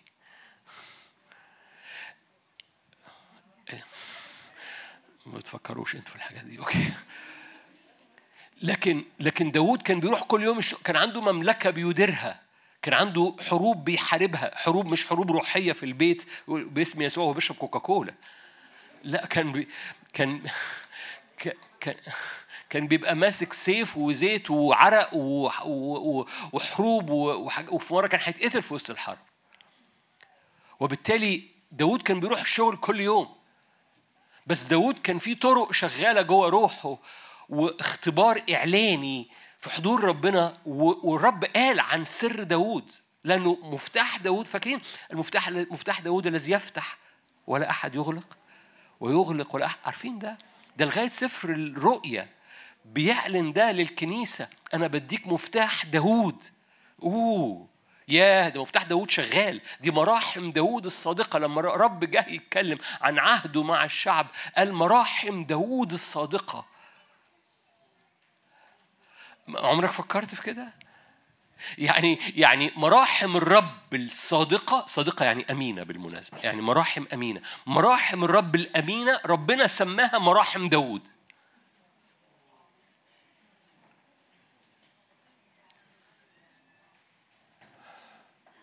لأن داود بيمشي في طرق الروح بتاعة الرب.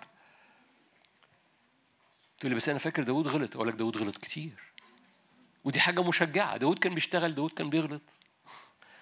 بس حاجة مشجعة إن ممكن يبقى جواك حضرتك طرق والطرق دي تسكن فيها حتى وأنت بتشتغل عارفين إيه مفتاح داود؟ ده رأيي الشخصي ممكن تختلف معايا ممكن مفتاح داود هو قلبه بالنسبة لي. إن في وسط كل اللخبطة في وسط كل الشغل في وسط كل حاجة أبقى داود قلبه وراء الرب يحب لأن الرب نفسه هو اللي شاء تقول لي جبتها من فين يا نادي؟ أقول لك من سفر الأعمال. لأن الرب شهد. وجدت قلب داود حسب قلبي. فمراحم الرب الأمينة بقت اسمها مراحم داود الصادقه ليه؟ لأن الرب قام مساوي ما بين قلبه وقلب داود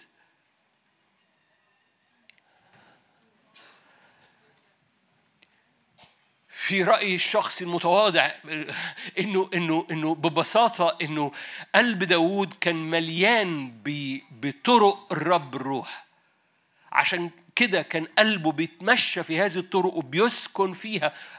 في ما أحلى مساكنك. هو طول الوقت غرمان في يتأمل في هذا الوجه يتأمل في هذا الحضور. بيشتغل بيحارب بيتعور بيغلط. عايش عادي.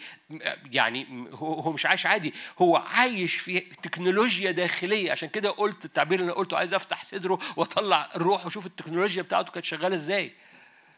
لأنه الرب قال كده أنا وجدت قلبه مثل قلبي.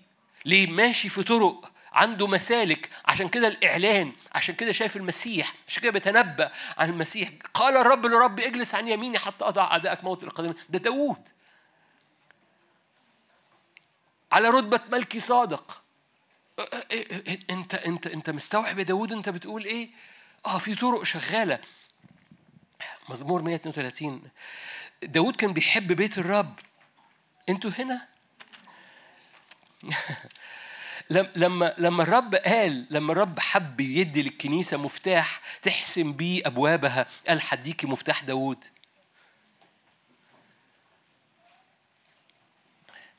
مفتاح داوود ليك. يمكنك أن تستخدم مفتاح داوود. مفتاح داوود هو قلبك اللي بيحب الرب. تقول لي بس كده؟ أقول لك آه تصور.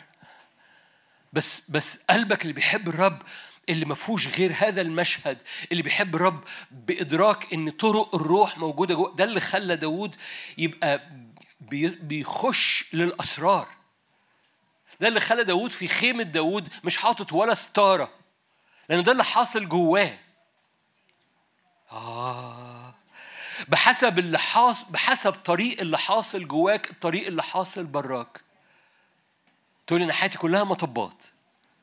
أقول لك يبقى حضرتك جواك مطبات. وخلي قلب داوود يبقى جواك. خلي المحبة تجعل طرقك مستقيمة وعراقيبك سهلة. لأن بحسب طرق الرب في قلبك طرق الرب حولك.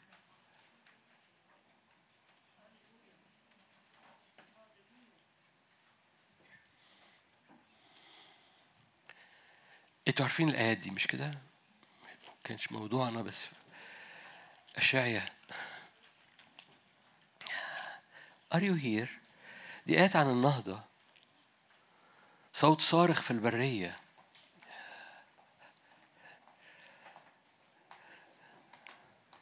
مش عارف يوحنا كان بيعمل إيه يوم ما سألوه أنت مين؟ قال لهم أنا آية أشعيا 40 3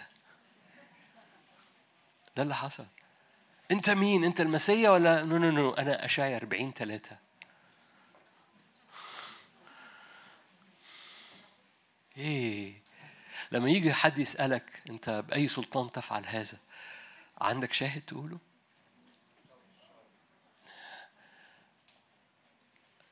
ده ما أعرفش. أنا كان نفسي برضو أكون موجود في الخلوة اللي اللي فيها. يوحنا المعمدان أخذ هويته من اشعياء 40 3 أنا صوت صارخ في البرية.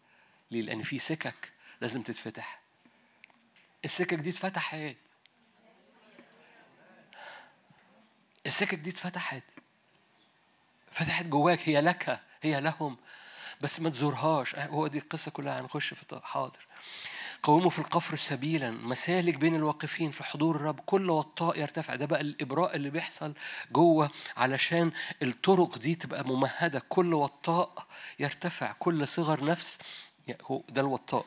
كل صغر نفس خليك healthy خليك healthy تقولي إزاي؟ أقول لك حب حب في الرب الرب يرجع هويتك مظبوطة. انسى كل وجوه أخرى غير بما يشملهم وجهك أنت. بما يشملهم وجهك أنت. انسى كل وجوه محيطة بيك بما يشملهم وجهك. وجه واحد هو اللي بيملى المشهد. هنا كل صغر نفس وانت قدام هذا الوجه تجد الوطاء عمال يرتفع فيك. انسى كل الوجوه حولك بما يشمله وجهك.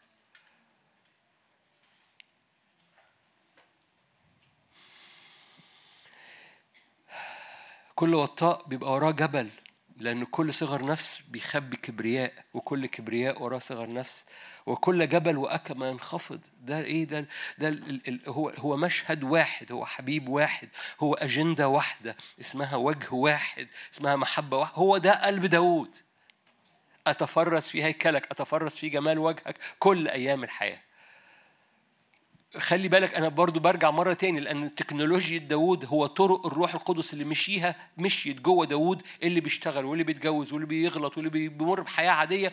بس طرق مشيت جوه قلب داوود والرب بيقول لك ده مفتاح داوود الذي يفتح ولا أحد يقدر يقف قدامه ضد أمثال هذه لا ناموس. عارفين الآية دي؟ لو انت ما سمعتهاش معلش مش مش هقدر اشرحها تاني شرحتها امبارح.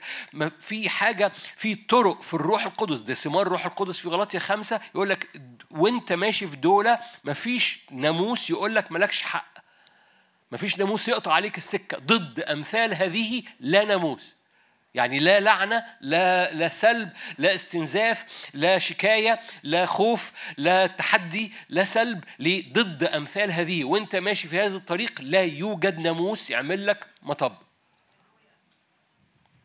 ما أعرفش بالنسبة لك بس ال- بالنسبة لي الآية دي قوية جدا. يعني لما أغلب آه أنا أنا عندي مفاتيح تخلي الناموس ما يقدرش يقف قدامي. اسمها ثمار الروح القدس. أنتوا سمعتوني؟ دي جملة كويسة بالمناسبة. أنا عندي مفاتيح تخلي ما فيش ناموس يقدر يقف قدامي اسمها ثمار الروح القدس. عارفين ثمار الروح القدس؟ تسعة. غلطية خمسة. وداعة. تعرفوا الوداعة؟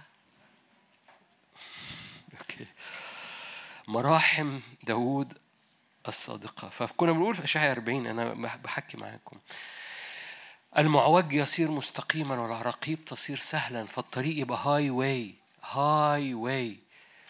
فيعلن مجد الرب ده ده ده النهضة ويراه كل بشر معا لأن فم الرب تكلم. okay تعالوا نرجع لداود أنا مش فاكر ليه رحت أشعيا بس أنا رحت أشعيا. مزمور 132 أنتوا هنا؟ وراكوا حاجة؟ أوكي. آه. مزمور 132 هم. آية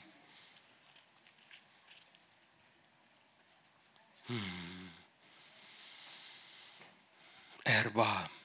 لا أعطي وسن ده بص داود بص الجمال. لا أعطي وسنا لعيني ولا نوما لأكفاني أو أجد مقاما مس للرب مسكنا لعزيز يعقوب. أغلى حاجة في وسطينا إنك أنت تبقى ساكن فمش هريح عينيا لغاية لما تسكن. ده داود اللي بيقول كده. سمعنا به في إفراطة. وجدناه في حقول الوعر لندخل إلى مساكنه لنسجد عند موطئ قدميه. قم يا رب إلى راحتك أنت وتبوت عزك. هذه هي راحتي إلى الأب آية 14 هذه هي راحتي إلى الأبد. ها هنا أسكن لأني اشتهيتها ده الرب يقول. لما رب يلاقي قلبك عطشان لطرقه ومدرك إنها ساكنة فيه ومدرك إنها موجودة جواه ومدرك إنه ممكن مش يزورها. كنت بقول جملة امبارح هقولها آخر حاجة أقولها من امبارح إنه شيء موجع كده إنك لما تروح السماء توزن في الموازين. ولا كان جواك كان جواك ثلاث حالات إقامة موتى وأربع حالات شفاء من الكانسر وألوف من خلاص النفوس. وأنت جيت علشان كرامب في رجلك. شيء بايخ قوي إنك تنتهي حياتك عشان كرامب في رجلك وأنت كان مو مو مدفون جواك ألوف يخلصوا وكانسر ينتهي وناس تقوم من الموت. مدعو لينا طريق مليان حضور إلهي ساكنة فيك وتسكن فيها. كنت بقول تعبير امبارح المسيح فيك وأنت في المسيح ده سكنة. مش مدعو إنك تخرج منه. بنقولها وبتعدي كده كأنها جملة شاعرية جملة رمزية تأملية في الاجتماعات بس. نو no. المسيح فيك وأنت بتتغدى وال- والمسيح وأنت في المسيح وأنت بتتغدى وطرق المسيح ساكنة فيك ومفتاح داود لو تحب ممكن تستخدمه وأنت بتربي ولادك وأنت بتجري ورا ولادك لما طالعين يزعقوا في السكة. كل عيال الاسماعيلية بيحبوا يزعقوا كتير. بس وابنك مش هيعمل كده. مش مش كده. ابنك ولا بنتك؟ بنتك. بنتك مش هتعمل كده. هتطلع لمامتها مش لباباها.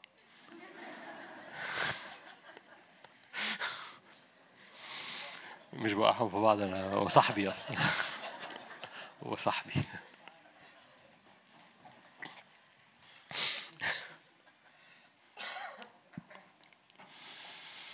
فوانت بتعمل الأمور العادية مفتاح داود ساكن فيك. خليني أقرأ لك حاجة عن داود أنتوا أنتوا كويسين؟ أخبار الأيام. أنا كل ده مستني عشان أحكي عن أسرار طرق الروح. مستني إنها تتفتح في الجو عشان أفتحها في الأرض. أخبار الأيام الأول. أخبار الأيام الأول 28 بيبدلوا مصورين عليا. أخبار الأيام الأول. ده أنا لسه ما ابتديتش. أخبار الأيام الأول 28 وأنت هتفضل فوق كده لوحدك؟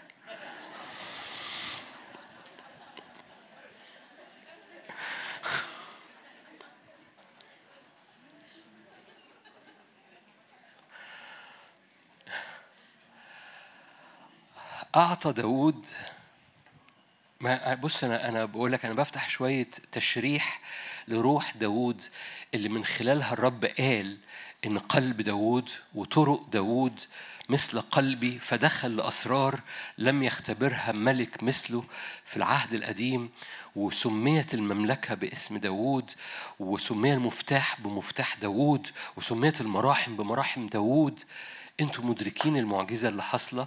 انه داود عدى في سكك في روحه برغم إنه في العهد القديم ربنا يسامحك برغم إنه في العهد القديم اختبر اختبارات عجيبة جدا. أعطى داود سليمان ابنه ده آية 11 أخبار الأيام الأول 28 أعطى داود سليمان ابنه مثال الرواق. خلي بالك الرواق هو كان الطريق أو ال- ال- ال- ال- المدخل اللي قبل القدس وقدس الأقداس في هيكل سليمان.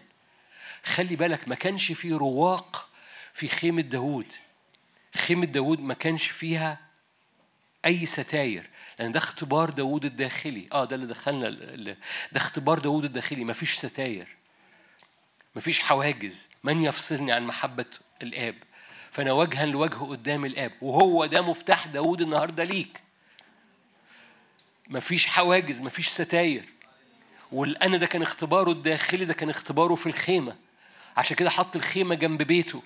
كان في خيمة شيلوه اللي الكهنة عمالين بيبخروا فيها بس مفيش تابوت عهد. وفي خيمة داوود جنب البيت اللي ينزل من البيت يقوم داخل فيها وجها لوجه. مفيش ستاير. مفيش عقد مفيش كراكيب مفيش تضيق. مفيش مقارنات مفيش شكاية. مفيش أحمال مفيش كتمة مفيش خنقة. لكن في حضور في مهابة أنا بتأمل في وجهك كل أيام الحياة. اشتهيتها مسكنا لي. أنا بأسكن هناك. okay. داوود بقى داوود ده اللي مفيش ستاير جواه إدى سليمان تكنولوجيا هتكتشف إنها عجيبة برغم إن كان فيها ستاير. بس دي تكنولوجيا هيكل سليمان اللي اتملى بالمجد. أعطى داوود سليمان ابنه مثال الرواق. الرواق دي الطرقة كان طولها 20 ذراع وعرضها 10 ذراع فهي هي كوريدور. دي كوريدور جوه الحضور الإلهي. دي المسالك بين الواقفين في بيت الرب. ده اجعلي قلبك نحو السكة الطريق. ده الحضور قلبك لما بتخش قدام الرب. وهخش دلوقتي بقى كده سنة ف- فهتحتاج تترجم اللي أنا بقوله عملي وتشوفه. ما تسمعش وعظة. لما بتقف قدام الرب في كوريدورات لروحك ولقلبك حكي عنها عملي حالا وهطلع بولا مش بولا بتاع امبارح بولا عندنا عندنا بولا من جميع الانواع وجميع الأشكال وجميع عندنا بولا بدقن بولا من غير دقن بولا رفيع بولا تخين عندنا بولا بالمكسرات بولا بال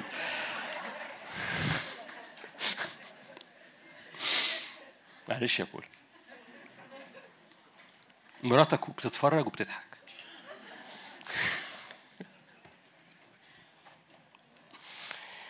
فهطلع لكم مثال حي قدامكم. هنشرح عليه المنظور. فأنا هتك... بتكلم عملي عن وجود روحك قدام الرب لأن كتير بكتشف كده كتير مننا بيقفوا قدام الرب. okay أنا واقف قدام الرب الجو جميل. no no, في مسالك في طرق في كوريدورات في رواق. خلي بالك داوود بيدي لسليمان حاجة ما كانتش موجودة في خيمة داوود. بالمناسبة ما كانتش موجودة في خيمة موسى. ما كانش في كوريدور. خيمة موسى كان ساحة خارجية على القدس. Are you here؟ لكن في في في في في هيكل سليمان في كوريدور. عشرين ذراع وعرضه عشرة يعني مستطيل. كوريدور. مسالك طرق حسقيال ممشى. لما بتخش قدام الرب ده دخلت جوه هيكل سليمان في كوريدور بياخدك. هذا الكوريدور كوريدور في الروح النهارده في العهد الجديد لأنك أنت الهيكل. هنحكي مع بعض ما, ما, ما تحسش إن أنا بروح عن الدنيا. حالا هحكيها معاك لأن النهارده حريص إني أسيبك في آخر مؤتمر لهذه السنة وجواك أسرار لطرق الروح فيك. فداود داود بيستقبل حاجة تكنولوجيا ما كانتش موجودة ولا في موسى ولا عنده في الخيمة بتاعته. أعطى له مثال الرواق. وخلي بالك الرواق ده حواليه بيوت وخزاين وعلالي. يعني وانت في الطريق ده في أماكن فيها حاجات متخزنة تاكلها وتاخد منها وأسرار وفي حاجات عالية في الرواق. يعني أنت لسه في الكوريدور. الكوريدور ده مليان مخازن. ما تفوتوش بسرعة. وهقول لك أنا صدقني هقول لك هشرح معاك بس بلغة العهد الجديد في الكوريدور ده في الرواق ده في مخازن وفي حاجات عالية كمان. ففي في الرواق ده في الكوريدور الإعلان عمال بينسكب جوه روحك لو أنت تحب. فانت مش دخلت قدام ربنا رفعت إيدك آه آه آه آه ولو انت حلو بحبك ماشي؟ وانت في مكانك. no no, ده في في اكشن هنحكي إزاي بيحصل. النهارده دلوقتي. مش بس كده. أعطى داوود خلي بالك يعني لو انت عايز فالرواق ده حواليه بيوت وخزائن وعلالي بعديه بقى فيه تعبير جديد خالص. ده اخت- ده اختراع ما كانش موجود خالص. اسمه مخدع. عارفين يعني إيه مخدع؟ غرفة نوم. أو هي في الأصل هو المكان عميق جدا. ال- المخدع في العبري بيحمل بعد أقول لك بيحمل بعد ال- ال- الباطن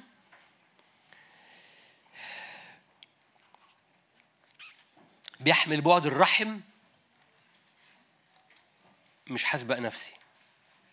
أو تعالى نبص سفر الأمثال أقرأ آية. أمثال. أقرأ لكم آية بس. أنتوا كويسين؟ معلش هتحتاج تصحصح روحك معايا.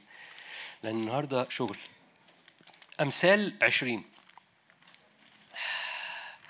آية معظمكم عارفها بس عايز أحطها قدام عينيك. آية 27 أمثال 20 27 نفس الإنسان ولما تقرأ نفس الإنسان هو شعلة الإنسان. يعني بتحمل بعد الروح. هي سراج الرب. بس هو روح الرب اللي متحدة بنف... بالن... ب... ب... ب... بطبيعتك. يعني نفس الإنسان هو روح الرب المتحدة بطبيعتك. هي سراج الرب. يفتش كل مخادع البطن. فهنا هنا التعبير يمكن أوضح عن كلمة مخدع. مخدع مش أوضة نوم ده ال ال الرحم الأعمق حتة في داخلك. أوكي؟ المخدع. هرجع مرة تاني. داوود بيدي سليمان حاجة عجيبة جدا في الهيكل. في تكنولوجيا في الهيكل اسمها مخادع. في في أمثال قال لك ده زي نف روح الإنسان اللي تفتش هي عين الرب اللي تفحص الإنسان فتفتش مخادع بطن الإنسان. ففي مخادع داخلية. في الحضور الإلهي في بيت الرب داود قام لأول مرة يستعمل تعبير وقام مسلمه لسليمان. بص يا حبيبي وأنت بتبني الهيكل ما كانش في مخادع في خيمة موسى ما كانش في مخادع في خيمة داود بس في, في الهيكل بتاعك يا ابني في في حاجة كده تكنولوجيا اسمها مخادع. بالمناسبة المخادع دي اللي الكهنة كانوا بيخشوا فيها ياكلوا رفائع الأقداس. المخادع دي كان المكان اللي فيه بيلبس الكهنة ثياب خاصة ويخلعوها قبل ما يخرجوا يخدموا الناس. تقرأ كده في حسقيال 44 بني يهوصداق كانوا بيلبسوا ثياب خاصة في مخادع الهيكل وبياكلوا فيها رفائع الأقداس. وأول ما يخرجوا ينزعوا عنهم ثياب الأقداس ويخرجوا يخدموا الناس. فهنا في حاجتين عجاب جدا. داود بيسلمه حاجة اسمها ممشى رواق مسالك بين الواقفين مليانة مخازن مليانة إعلان ومليانة علالي. وبعد مخادع داخلية وبيت الغطاء. ده بيقوم ناقل للغطاء بتاع كرسي الرحمة. فقام إدى سليمان ثلاث تكنولوجيات خاصة جدا. أول تكنولوجيا مربوطة بالرواق تاني تكنولوجيا مربوطة بالمخادع تالت تكنولوجيا مربوطة بغطاء تابوت العهد اللي هو كرسي الرحمة. ومثال كل ما كان عنده بالروح لديار بيت الرب آية 12 جميع المخادع حواليه ولخزائن بيت الله وخزائن الأقداس. فداود مستقبل جوه روحه تكنولوجيا ما كانتش موجودة قبل كده بس بتحمل بعد روحي للعهد الجديد لأن ده استخدم حتى في هيكل حسقيال إن في حاجة اسمها مخادع في حاجة اسمها رواق والرواق ده حواليه إعلانات أو مخازن إعلانية عالية وجوه في مخادع بتأكل فيها رفائع الأقداس عشان تخرج تخدم الناس. وبعد كده هم ثلاث حاجات رواق مخادع وغطاء التابوت. غطاء التابوت ده أنا هنط بقى أقول لك بقى فضة ومش عارف إيه وذهب وكده أهو. آية 18 ولمذبح البخور ذهب مصفى بالوزن. وذهب لمثال إيه؟ مركبة الكروبيم الباسطة أجنحتها المظللة تابوت عهد الرب. قد أفهمني الرب كل هذا بالكتابة بيده علي. فاكرين الآية دي؟ قد أفهمني الرب كل ذلك روحي يا سليمان يا ابني دخلت قدام الرب ومشيت قدام الرب فالرب قام كتب بصوابعه جوايا هذه التكنولوجيا اللي ما كانتش موجودة قبل كده من رواق من مخادع ومن مركبة اسمها مركبة الكاروبيم أوكي. هنشرح دلوقتي زيادة. مركبة الكاروبيم حضرتك هيكل للرب في العهد الجديد. أنا هروح العهد الجديد خلاص. حضرتك هيكل للرب في العهد الجديد. وبالتالي التركيبة بتاعت الهيكل موجودة جواك. وبالتالي وهستعمل تعبير صغير وأرجع له تاني. لو حضرتك قدس الأقداس هو في داخل روحك يسميه الرب هو مركبة الكروبيم. هذه المركبة هي هي تشاريوت هي هي مركبة بتاخد طريق مفيش مركبة ملهاش طريق. عشان كده أعدوا الطريق. ليه؟ لأن في طريق للمركبة بتاعتك. إذا في موفمنت في سكة في حركة للروح. عبرانيين أربعة. عشان تحصل حركة الروح دي الروح ما بيتحركش في وسط.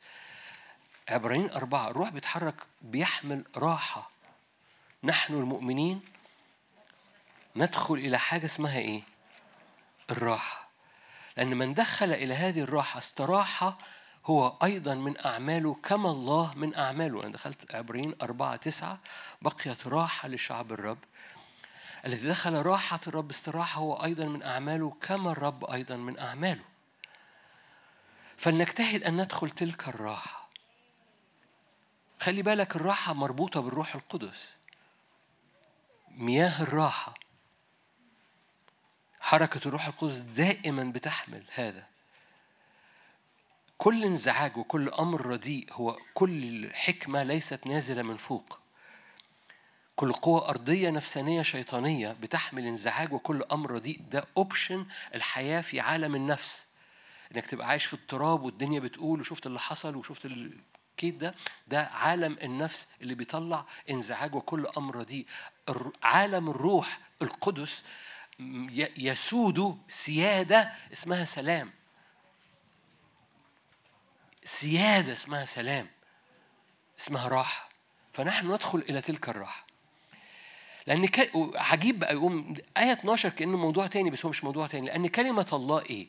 ثلاث تعبيرات حية يعني إيه؟ يعني إيه حية؟ يعني مليانة حياة لكل حاجة تلمسها، كل حتة تلمسها كلمة الرب بتطلع حياة. إذا كل حتة ميتة محتاجة كلمة من الرب بالروح القدس. خلي بالك كلمة الرب هو هو هو قوة الابن المتجسد، هو قوة تفعيل الروح القدس، فكلمة الرب هي حية. فكل كلمة بتلمسها كلمة الرب بتطلع حياة، بس مش بس حية هي إيه؟ فعالة يعني يعني هي هي on هي بتدوس on مش بس فعالة هي فعالة وبتفعل حياتك. بتخليك مش الحتة دي مش ميتة الحتة بتعيش وبت function okay. أنا تقلت عليكم؟ أمال هنعمل إيه في اللي جاي؟ أوكي. فكلمة الرب حية يعني بتطلع حياة في كل حتة. بس مش بس حية الحتة اللي حيتها بتخليها شغالة فعالة. فهي كلمة الرب حية وفعالة وإيه؟ وأمضى من كل سيف ذو حدين خارقة. هللويا. إلى مفرق إيه؟ النفس و... النفس. عارفين النفس؟ okay. والروح. okay. والمفاصل والمخاخ ده في الجسد؟ فهي داخلة للروح تسالونيك الأولى خمسة. إله السلام نفس. إله السلام والراحة. إله السلام نفسه يقدسكم إلى التمام. ويحفظ روحكم ونفسكم. وجسدكم كاملة بلا لوم إلى يوم مجيء ربنا يسوع تسالونيك الأولى خمسة. فين بولا؟ قد جاء الميعاد يا بولا. جاي... تيجوا نسقف له عشان جاي من وراه. عمل شغل النهارده. قدامنا سبيسيمن تعال اقف جنبي. قدامنا عينة. لا اقفل كل حاجة. كله؟ اقفل كل حاجة. أوي. لا وهنقفل ونفتح ونقفل ونفتح. آه. آه. أنتوا سقفتوا له مش كده؟ هتسقفوا له تاني عشان هو بولا بناء عن طلبي عمل حاجة النهاردة لبس ثلاث طبقات.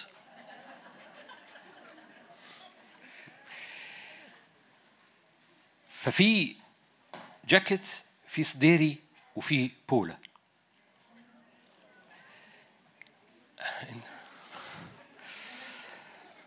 لا سيبني أنا خالص أنت. النهارده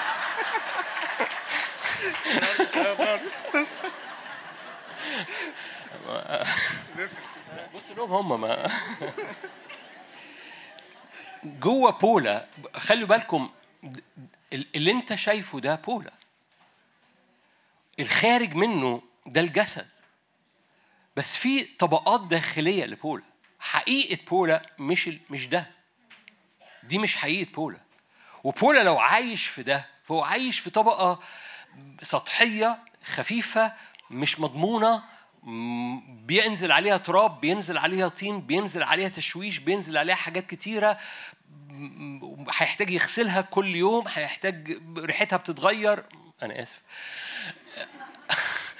ف... فالقشره الخارجية دي دي قشرة خارجية دي مش بولا لو قلت إن ده بولا ده بولا تبقى خادع نفسك. ولو بولا قال ده أنا هيبقى خادع نفسه. بس مش ده بس بولا في حاجة تانية. افتح. سوري. في طبقة تاني جوه. برضو دي مش بولا برضو دي مش بولا لأن دي برضو بتتوسخ برضو بتضطرب برغم إنها جوه بس برضو بتضطرب وبرضو بتتوسخ وبرضو بتتغير وبرضو بتطلع وتنزل وبرضو حاجات كتيرة جدا. فكها بقى. هنوصل لحتة حالا. الحقيقي بقى جوه. أنا ما قلتش حاجة جديدة لغاية دلوقتي بس صبرا. ما تقفلش.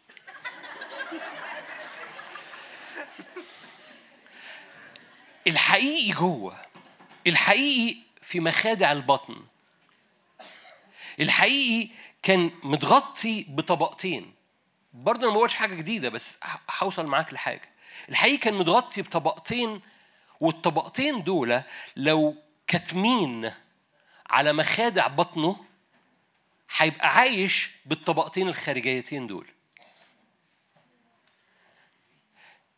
هنا بيقول لك سلام الرب وروح الرب بيخش الحته عجيبة جدا. ومعلش أنت سيب نفسك. بيخش لمفرق الروح والنفس. والمفرق النفس والجسد. كلمة الرب خارقة إلى مفرق الروح والنفس والمخاخ والعظام. ما ده الجسد وده النفس وده مخادع البطن. وانت واقف قدام الرب انت محتاج انك تدرك انك بتستقبل هنا.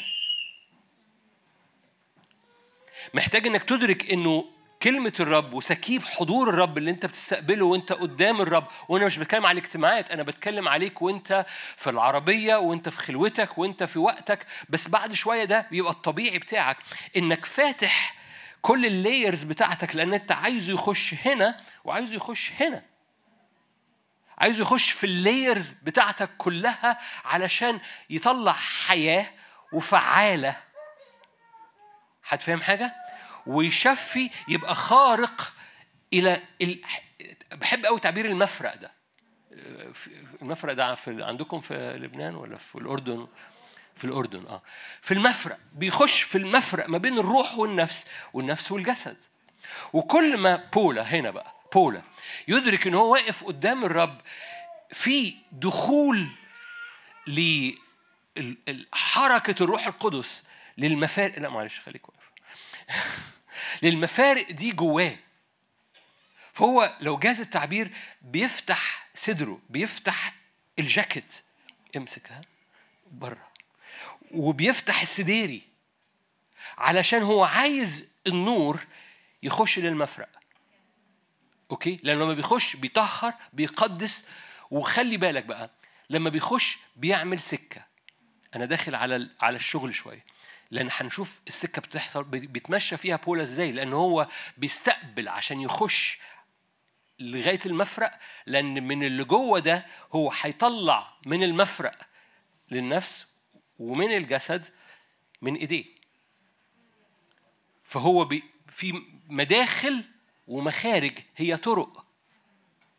طرق بيتك في قلوبهم. فبيجوءوا يتر... بيحولوا وادي البكا ينبوعا يذهبون من قوة إلى قوة يتراءون قدام الله. ف فبولا هو واقف قدام الرب.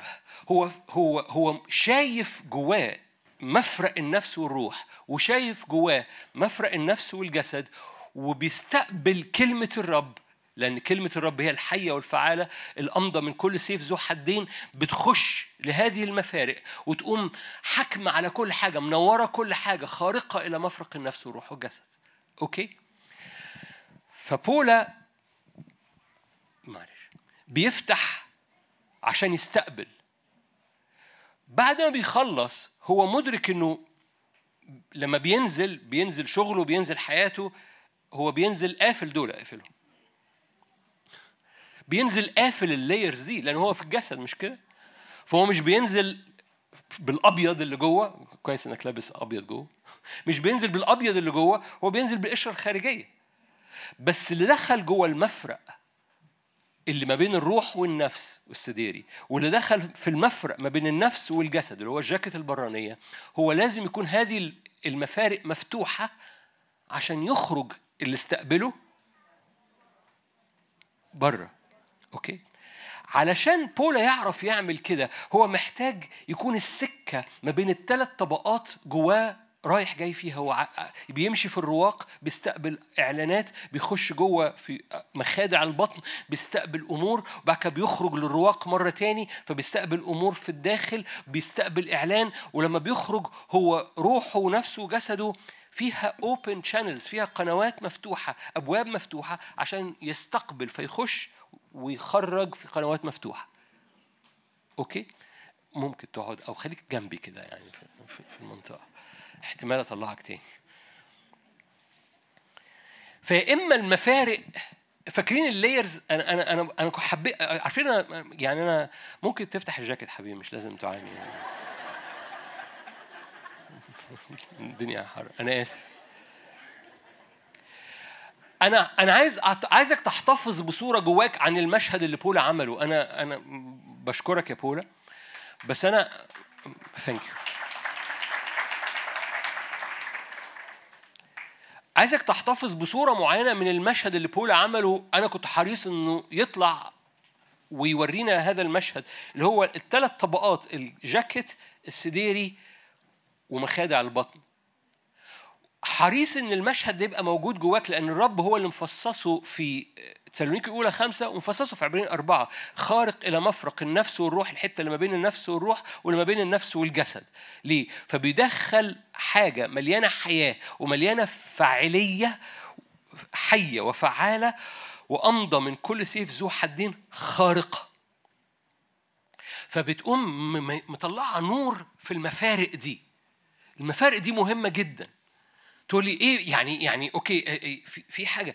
أنا حكيت لك دلوقتي عن أهم مفرق ما بين بيفتح روحك على نفسك هو مفتاح داوود.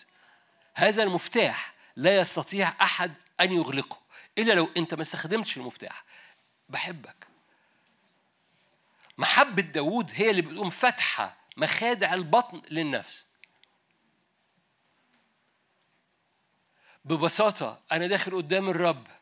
في حاجة مهمة إنك تدركها في مفرق ما بين روحك ونفسك وهذا المفرق مربوط بالقلب. عشان كده مميزة أفكار القلب ونياته.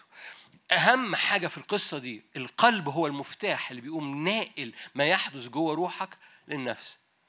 لو قلبك مقفول مش هتستقبل حاجات نازلة في مفرق النفس والروح. لو قلبك مقفول مفيش حاجة جوه روحك هتخرج منك.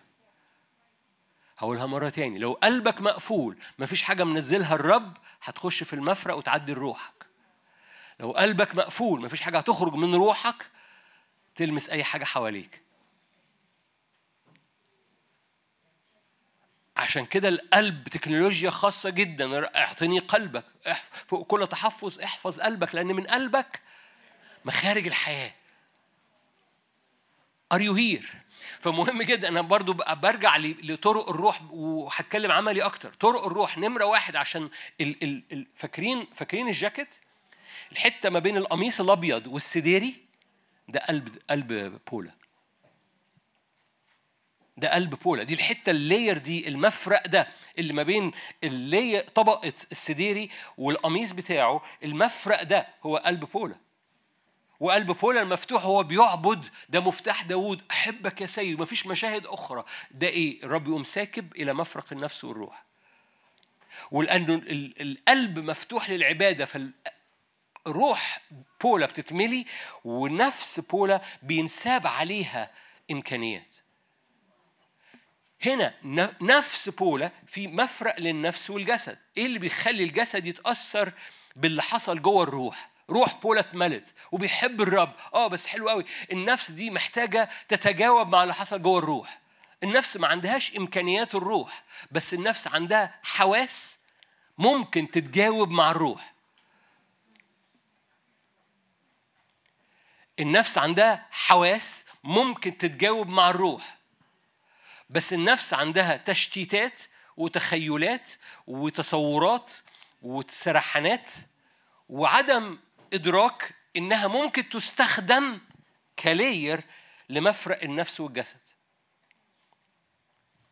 النفس محتاجة تشوف تسمع تشم تتجاوب تحلم ترى اللي بيحصل جوه الروح. عشان كده الهيكل مليان مشاهد. عشان النفس تتملي بالمشاهد. حضور الرب مليان ألوان ويوصفها. اسمنجوني وقرمز وسماوي ويقيق أزرق وعقيق أحمر. هو عمال بيعمل كل كل؟ املى عينيك ملي عينيك ملي نفسيتك ملي أفكارك ملي حواسك الداخلية ومشاعرك. تقول لي مشاعري حاجة وحشة قوي أقول لك آه لأنك استخدمها استخدمتها وحش قوي وخليت عينيك تبص على صور وحشة قوي وتتذكر ذكريات مليانة شكاية وسواد وحش قوي وإبليس يقوم رامي عليك أحلام وحشة قوي علشان تصحى شايف صور سودة قوي فمشاعرك وحشة قوي بس القصة إنك أنت دربت مشاعرك في طريق.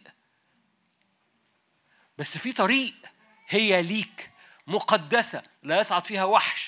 ولا أسد يوجد هناك حتى الجهال فيها لا يضلوا لو مشاعرك ونفسك شافت الهيكل أنا أنا أنا أنا بتكلم هقول لك أنا بتكلم عن إيه؟ بتكلم عن تكنولوجيا المخدع، بتكلم عن الرواق والخزاين اللي فيه والتك... والمخدع اللي بتخش فيه وراء الرب وروحك تقوم داخلة وراء الرب وتاكل حاجات جوه الهيكل. لأن كلمة الرب خبز مش كده؟ وفيها رفائع فيها رفائع الأقداس فيها أسرار في الملكوت رب مستعد يسكبها على حياتك. ففي نعمة لما روحك بتقف قدام الرب نمرة واحد هذه المحبة اللي خارجة من قلبك بتفتح روحك عشان تستقبل وبتفتح روحك عشان تفيض لنفسك. نمرة اتنين نفسك محتاجة تتجاوب. مع انت واقف فين؟ نفسك محتاجة تتجاوب. مع انت واقف فين؟ ففي حاجة مهمة للحركة من حيث أنت إلى حيث هو في الكوريدور اللي فتحه ليك. نمرة واحد إنك تشوف. إنه إنك تشوف أنت واقف فين. إبليس سرق عينينا في الحضور الإلهي. يعني إيه سرق عينينا؟ يعني فاكرين شمشون أول حاجة عملها؟ خلع عينيه. أكثر حاجة تقاوم مسحتك وتجهض مسحتك إنك تبطل تشوف ورا الرب. طوبى لأعينكم لأنها تبصر. لما الرب كلم اليهود قال لهم قال عندهم عينين. هم بيروحوا الشغل هم عندهم عينين بس لا يبصرون. لما قال لكنيسة لاوديكية كلكم عارفين الآيات دي بس جاء وقت إنك تدرك هبتها لما قال لكنيسة لاوديكية اشتري ذهب متصفي بالنار ثياب بيضاء اشتري كحل عشان تشوفي. ده علاج الفتور ده مفتاح لأسرار طرق الروح في حياتك. ليه؟ لما بتشوف وانت واقف بتتنقل من حيث انت واقف فين للي انت شايفه. هدي مثال بسيط جدا مش واجد صلاحية جوه روحي إن أحكي أعمق لو أنت شايف شعلة نار وأنت واقف قدام الرب شايف شعلة نار ده بيديك الصلاحية إنك تتحرك من حيث أنت إلى حيث شعلة النار وتختبر شعلة النار دي في روحك ولأنك بتحب في نفسك ولأنك مشاعرك بتتجاوب مع شعلة النار في جسدك. الشوفان بيديك الصلاحية إنك تتحرك من حيث أنت. لو روحك ونفسك وجسدك التلاتة مفرق الروح فاكرين السديري؟ أنا عشان كده طلعت بولا مفرق روحك ونفسك مفرق نفسك وجسدك. كلهم واقفين قدام الرب. أنت جاي روحك ونفسك وجسدك قدام الرب. شوفانك بيديك الصلاحية إنك تتحرك من حيث أنت للي أنت شايفه. لو أنت دخلت قدام الرب وشايف شجرة الحياة ما أعرفش عنك بس ده بيحصل. إنك ترى شجرة الحياة شجرة الحياة دي بتحمل إعلانات كتيرة جدا بالمناسبة. مليانة مخازن مليانة علالي مليانة مخادع. فلما لما ترى شجرة الحياة عندك الصلاحية انك تتحرك من حيث أنت واقف في الرواق لغاية إنك تقف قدام شجرة الحياة. بالمناسبة عندك الصلاحية إنك تاكل منها. عندك صلاحية إنك تتواصل مع شجرة الحياة. عندك الصلاحية إنك تسأل أسئلة. عايز تقول لي إيه يا رب؟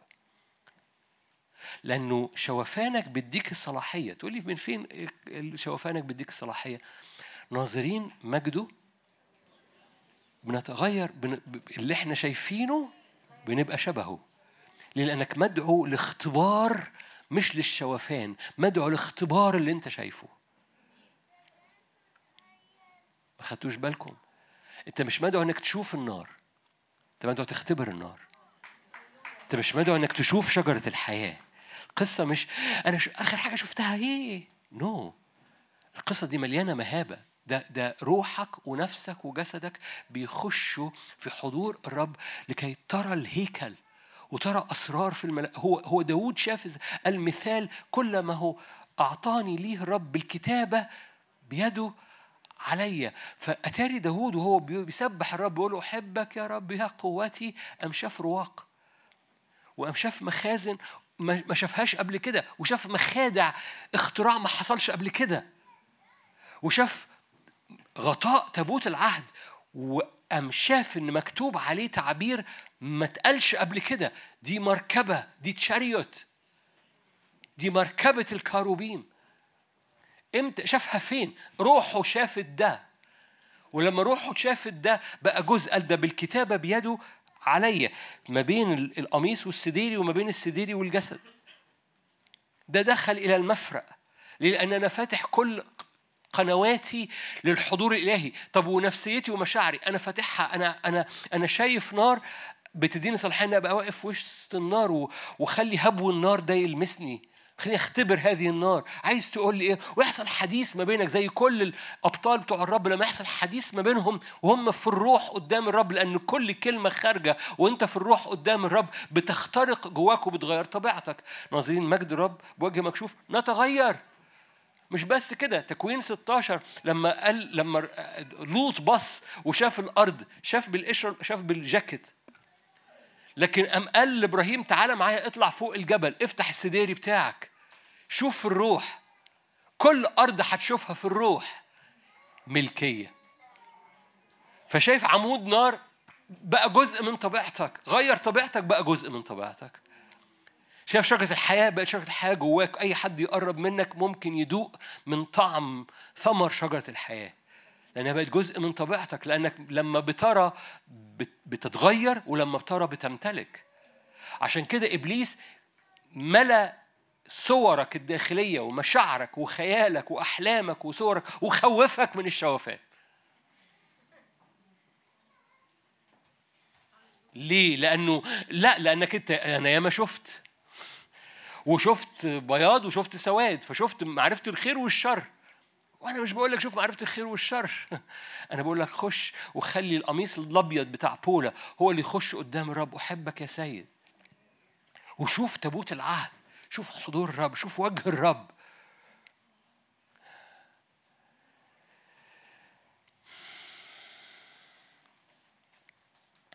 الرب قال لأبرام كل ما تراه أعطيك إياه. فأول حاجة لما روحك تقف أول حاجة بتديك حرية الحركة إن- إن- أنت مش بتقف وتخرج. أنت بتقف وتخش. فلما قال له أديك مسالك بين الواقفين يعني هيتمشى بين الواقفين. عمليا أول سر افتح عينك اطلب إن الكحل يأتي بعينيك عشان تشوف. لما تشوف اعرف حاجتين بيحصلوا. انت عندك صلاحية انك تتحرك تجاه اللي انت شفته عشان تختبره وعندك صلاحية انك تسأل أنا بشوف ده دلوقتي ليه لانك ممكن تخش النهارده وترى نار ممكن تخش بكرة ترى شجرة الحياة ممكن تخش بعده ترى نهر وترى حركة حوالين النهر وعندك صحة تتواجد حوالين النهر وتسأل أنا ليه هنا؟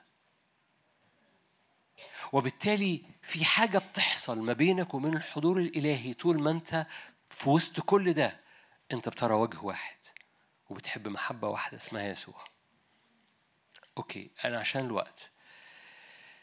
أول مفتاح لطرق الروح أو أسرار حركة حركة روحك وراء الرب إنه مفارق النفس والروح والجسد الج- الجاكيت والبليزر مفتوحين.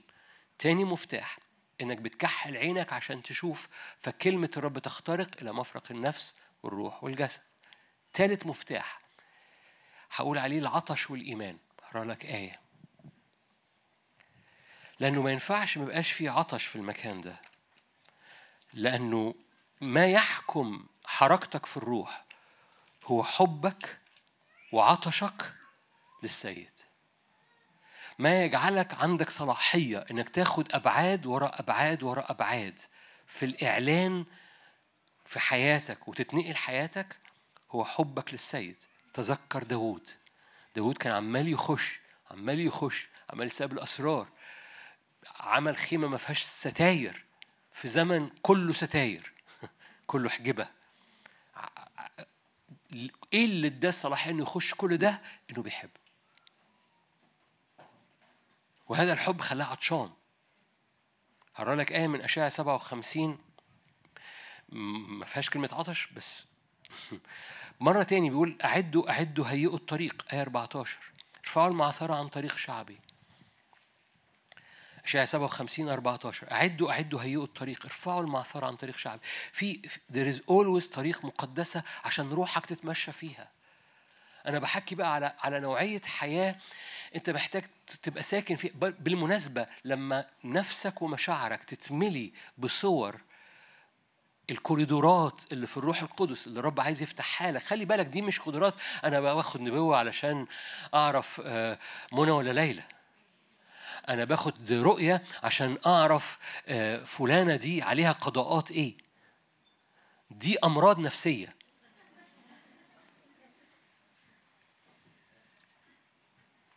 لو حضرتك ما سمعتش هقولها مرة تاني دي أمراض نفسية. إنك داخل قدام الرب عشان تعرف إيه قضاءات الرب على أي ابنة أو ابنة أو ابن دي أمراض نفسية. محتاج أقولها ثالث مرة؟ لأ. ما يجعلك عندك صلاح ما أنت ما أنت ممكن تخش في عالم الروح اللي مش قدس. اللي هو الطريق مش مقدسة. إمتى أخش أحود؟ لأن أنا نصبت سوى عشان أعمل تيست. إمتى أحود للطريق المش مقدسة؟ لما المشهد ما يبقاش فيه وشه ولما الحب يطفي ولما الرحب اللي حاصل جوه روحي يتخنق. لأني أنا متغاظ أو متكعور أو محمل أو شايف وش تاني جوه روحي وأنا واقف قدام الرب. أو شايف نفسي.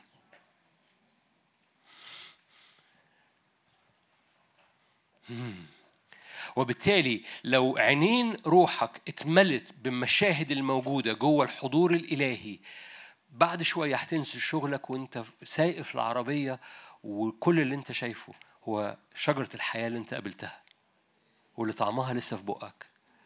والراحة اللي حصلت جواك لما اتقابلت قدام النار وقفت قدام النار والنار دي طلعت هبو وهج يسوع أم لامس نفسك وروحك. فانت سايق العربية والدنيا زحمة وكل حاجة الكلاكسات عمالة بتضرب بس وهج يسوع هو اللي مالي. ليه؟ لأن ده آخر اختبار ليك وانت روحك كانت متحركة في الكوريدور في المسالك بين الواقفين قدام الرب.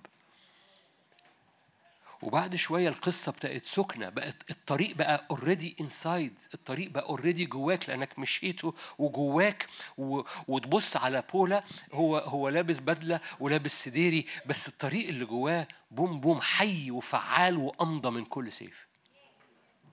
لأن هو دخل حي وفعال وامضى كل سيف كل كل الطبقات بتاعته كل ال layers بتاعته. فلما بينزل وهو لامم الجاكيتة بتاعته وقافلها بس اللي جواه حي وفعال وامضى من كل سيف. فاكرين؟ فاكرين ال layers اللي فتحها؟ أنا عشان كده طلعت بول. أشكرك بول. عشان مجرد المشهد ده ال layers المفتوحة.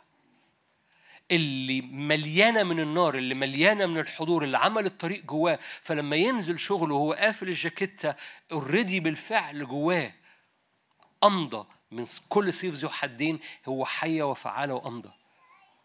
وبالتالي المشاهد الموجودة جواك هي مشاهد اختبارية بتغير طبيعتك بتديك الصلاحية للامتلاك بس بت... عشان كده العدو بيحب يسلبها منك ويش... ويعمل سلب لعينيك وسلب الرؤية اللي جواك. مش بس كده مش بس كده العطش. أنا ما قلتش الآية لسه. أشعياء 57 فعد الطريق. مرة تاني. أعدوا أعدوا. هيئوا الطريق. ارفعوا المعثره من طريق شعبي. هكذا قال العلي المرتفع ساكن الأبد القدوس اسمه. في الموضع المرتفع المقدس أسكن. فأنا عالي جدا. أعلى من كل أفكار أعلى من كل صور أعلى من كل بالمناسبة القضاء أنا دخلت على القضاء. لو أنت قاعد لو أنت داخل عشان تستقبل قضاء لأخ أو أخت أنت داخل غلط. أنت داخل لوجه الرب. لما الرب يعمل قضاء قضاء هو كلمته وكلمته بت بت بتفتدي كلمته بتخلص وبتقضي على أرواح الشر مش بتقضي على بني آدمين. احتياطي. في الموضع المرتفع المقدس أسكن. حلو قوي. وبالتالي وانت داخل في مسالك الروح ده إحد مفاتيح أو أسرار أو مفاتيح الحركة بتاعتك جوه الروح. طول ما انت معظم عينه رافع معظم حضوره قدام عينيك ورفعه لأنه هو في الموضع المرتفع المقدس بيسكن انت بتتحرك لفوق. أنا إن ارتفعت. اكذب دي يعني بتتحرك. يعني روحك بيحصل لها حركة. وبالتالي أذكرك انت دخلت قدام الرب دخلت في اجتماع مش استمتعت بالجو. انت دخلت قدام الرب ففي شجرة الحياة فلأن في شجرة الحياة أنت وبعد كده بقى في عمود نار. أتاريك أنت بتعمل إيه؟ أتاريك أنت بتتمشى في المسالك اللي بين الواقفين قدام الرب. مش عايز أقول اختبارات تاني. ممكن تختبر اختبارات فيها مقابلات مع ملائكة حضوره فيها مقابلات مع أشخاص من رجال الله فيها فيها حاجات الرب يعلمها ليك لكن القصة كلها ببساطة إنك في وسط كل ده في محبة واحدة في وجه واحد في واحد مرتفع هو بهذا يسكن في الموضع المرتفع المقدس يسكن. وبالتالي اختبارك أو حسك الروحي أو لأنك أنت في مسالك بين الواقفين. مش بتزيط عليها. بالمناسبة مش بتزيط عارفين يعني إيه بتزيط عليها؟ صعيد آه، منياوي. بتزيط دي منياوي ده المنياوي اللي فيا.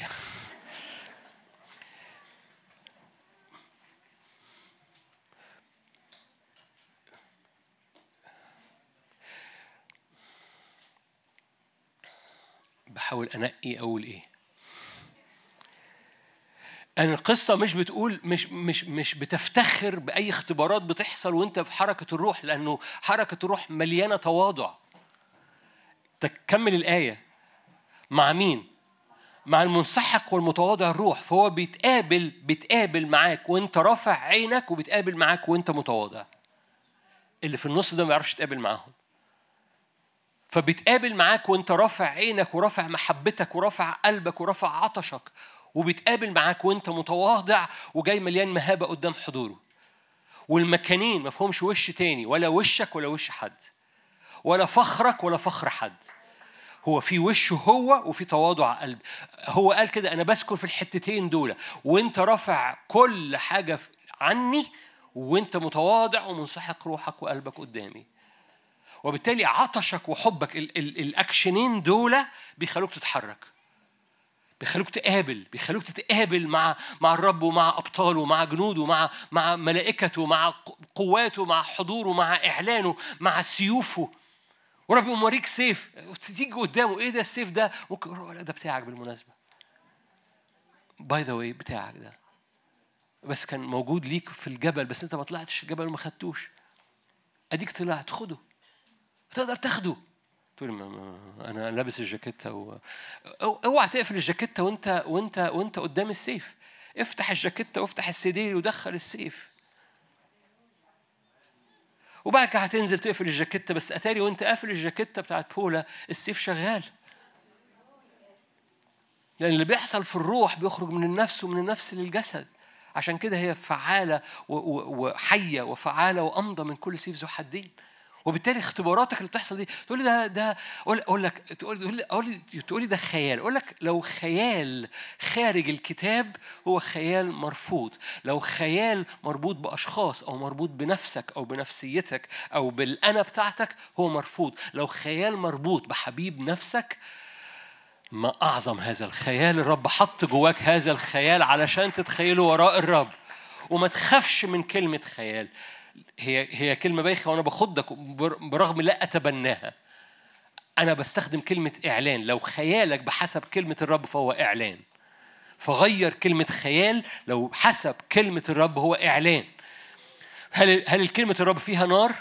هل كلمة الرب فيها حضور؟ هل كلمة الرب فيها متحدين مع مع مع مع مع أرواح الأبرار المكملين؟ ببساطة بالمناسبة مرقس بيحضر اجتماعات كتيرة في أرض مصر. عارفين مرقس؟ مش مرقس. مرقس، ماري مرقس. أصلها كنيسته. أنتوا عارفين إحنا كنيسة مرقسية؟ كويس، كلكم أرثوذكس أهو. مرقس بيحضر اجتماعات كتيرة فالقصة ب... ب... لم... لم... لما بنكون في الروح يمكنك أن أن تتواجد فأنت كنت داخل قدام الرب مش علشان جو جميل. لو أنت داخل قدام الرب وعمال بتتحرك. ففي مسالك والمسالك دي ليها قوانين. مليانة محبة مليانة رؤية مليانة تواضع وعطش. ودول ما تسترخصش الجمل دي لأن هذه الجمل البسيطة هي اللي بتديك الصلاحية إنك تموف فورورد إنك تتحرك لقدام. مش عشان تشوف لكن عشان تختبر اللي أنت شايفه وتتغير لصورة اللي أنت شايفه. أنتوا هنا؟ هقولها مرة تاني من على المنصة. مش علشان تشوف مش الهدف إنك تقول أنا شفت. الهدف إنك تتغير للي أنت شفته. وتمتلك اللي انت شفته ويبقى جزء من طبيعتك. خلينا نقول جملة بايخة. لو شفت لو قلت اللي انت شفته قبل ما تتغير للي انت شفته وتمتلكه بتفقد اللي انت شفته. لو قلت اللي انت شفته قبل ما تتغير للي انت شفته وتمتلك اللي انت شفته بتفقد اختبارك اللي انت شفته. اترجم لو شفت نار وهج نار حلو قوي. فهو لي لي لي لي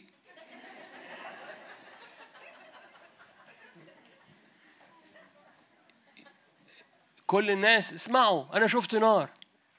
أوكي great that's great great رائع وحقيقة. وحقيقة ده مش مش مش مش مش حقيقة. حقيقة. بس أنت فقدت الدسم العصارة. عشان كده كانوا بياكلوا في المخادع. اللي بيس بيعلن ليهم في الأقداس بياكلوه في الأقداس. ما بياخدوش ال- الرفائع ويخرجوا بيها للناس. شايفين الأكل دسم إزاي؟ نو ده بيتاكل في الأقداس. ده حق المسحة. ولأنك بتاكل الرفائع في المخادع وثيابك دي في المخادع. ما بتخرجش بنفس الأكل ولا بتخرج بنفس الثياب بتخرج بالجاكيت مقفولة بتاعت بول بس كل اللي انت اختبرته كل اللي انت أكله كل الدسم اللي أكلوه الكهنة في المخادع في قدس الأقداس رفائع الأقداس بيخدموا بيها الناس لأنها بقت في مخادع البطن بتاعتهم Are you here؟ فاللي خارج منك ما بقاش عربي. في عربي بيخرج في الميكروفون بس في حاجة بت- بتتنقل في الجو. مش لأنك قلت إنك شفت لكن لأنك اتغيرت اللي أنت شفته وامتلكت اللي أنت شفته. وهو ده مفتاح الأزمنة اللي جاية اللي فيها الكنيسة بتسود على الأجواء. فاكرين معمودية حرب المعموديات؟ اللي بي اللي بيخلي ال- الكنيسة تسود على الأجواء إن اللي فيها أعظم. وإن اللي خارج منها بيسود في الجو مش لأنها بتزعق في الأرض مش لأنها قلقانة في الأرض مش لأنها عايشة في عالم النفس أو عالم الجسد أو عالم بابل لكن هي عايشة في عالم الروح القدس وبتتحرك فيه وبتقاد فيه. فاكرين؟ ما ما- قعدوش يعملوا اجتماعات صلاة علشان بتاع باب الجميل يخف. ما قعدوش يعملوا اجتماعات صلاة عشان فيلبس يتنقل في الروح. هو فيلبس اتنقل إزاي في الروح؟ هو أنا الجملة مش مظبوطة. هو اتنقل في الجسد بس هو اتنقل في الروح. ولأنه روحه وهو ماشي مشاوير جوه الروح بتاعته والتواضع بتاعه لما كان هو الوحيد اللي ما بيعملش معجزات وباقي التيم بتاعه كله بيعمل معجزات وهو ما بيعملش معجزات ما تكعورش. مالش وأنا؟ مالش فين؟ مالش طب أنا هعمل لي حاجة تاني. أنا مش هخدم خدمة موائد. استفانوس بيعمل خدمة موائد وفي نفس الوقت بيعمل معجزات. أنا مش عاجبني النظام ده. هو ما كانش بيعمل معجزات.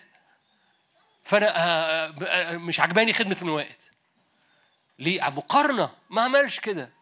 هو. أنا أنا بحب السيد مش شايف استفانوس أنا مش شايف استفانوس ومش شايف نفسي ومش شايف فيلبس ولا شايف فيلبس إنه ما بيعملش معجزات ولا شايف إستفانوس إنه بيعمل معجزات ومشهودا له بالإيمان ويصنع معجزات وبيخدم معاها خدمة مواد. أسهل حاجة لفيلبس كان على الأقل يسيب خدمة المواد. ليه؟ لأنه عايز يبعد عن الحتة اللي بت بت بتقلله وبتقارنه. فأنا قليل وبتقارن. فاهرب أحسن. لا أتاري ده اللي نقل فيلبس. فهو فيلبس قاطع مشوار جواه. ما أعرفش هقول جملة من عندي. فيلبس اختبر اختبارات. مش بس مش بس استفانوس كان بيشوف السماء مفتوحة. فيلبس كان بيشوف كان بيشوف إن هو قدام الرب بيحبه ومحبوب من الرب والرب بيحبه. ما أعرفش الرب قال له إيه بس أكيد قال له حاجة عملت مشاوير روحية. فيلبس كان بيتنقل بالروح. فلما راح السامره ما كانش محصور جوه نفسه. ما قالش أنا متهجر وفي اضطهاد ومش عارف إيه وبتاع أدور لي على خيمة. أو أوضة صغيرة كده BNB و... و... واستخبى فيها. وأقعد كده هو ولم لحسن يضطهدوني no ده قام قام راح للساحة وسط الساحة وابتدى يكرز فحصل ايات وعجائب إيه ده؟ لما كنت بخدم خدمة موائد ما كانش يحصل ايات وعجائب بس مش بس كده هو عمال بيتنقل جوه روحه فلما جاء الوقت لما خرج من مية هو الخصي الحبشي. لم يوجد لأن الرب نقله. مش مش لأ- لأن هو بيتنقل في الروح والروح وهو بياخد معاه الجاكيتة. فاكرين الجاكيتة؟ فاكرين السديري والجاكيتة؟ فهو لما اتنقل اتنقل بالجاكيتة. لأن هو أصلا بيتنقل طول الوقت هو بيتنقل قدام الرب هو بيتحرك في الروح. هنحكي بالليل عن مركبة الكروبين. لأن حكيت معاك وهحكي عملي معاك. زي ما بحكي عملي مع الثلاث طبقات اللي أنت بتستقبل فيهم فبتفتح كل حاجة. خلي بالك ملخص. في محبة في تواضع في عطش. العطش مربوط بالإيمان لأنك بتحب الرب وعارف إنك محبوب من الرب. ودي مفاتيح داوود. دي مفاتيح اللي خلت داوود يستقبل هذا الوهج. عارفين لما داوود قال عند لهجي؟ عارفين الآية دي؟ عند لهجي اشتعلت النار. كل ما بقول له بحبك كل ما بتوهوج بحبك توهوج بحبك توهوج ده وقت وهوجة يسوع ولما وهوجة يسوع تملاك كل حاجة في القشرة اللي بره.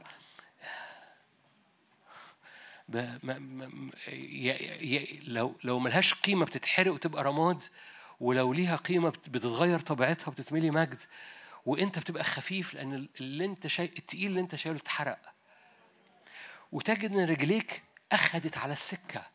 عشان كده أعدوا الطريق. نقوم الحجارة. الحجارة اللي كانت قديمة في علاقاتك وفي مقارناتك وفي خدمتك.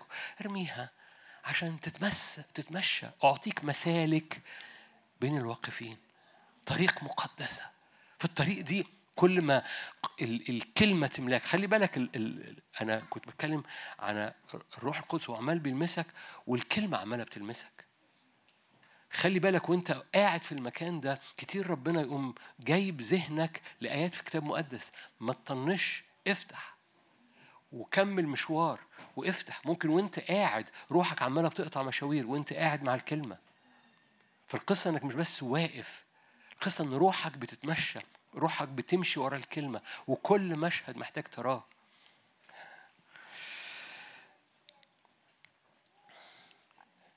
أنا وقفت عشان أشوف أول جملة ولا ما أقولهاش.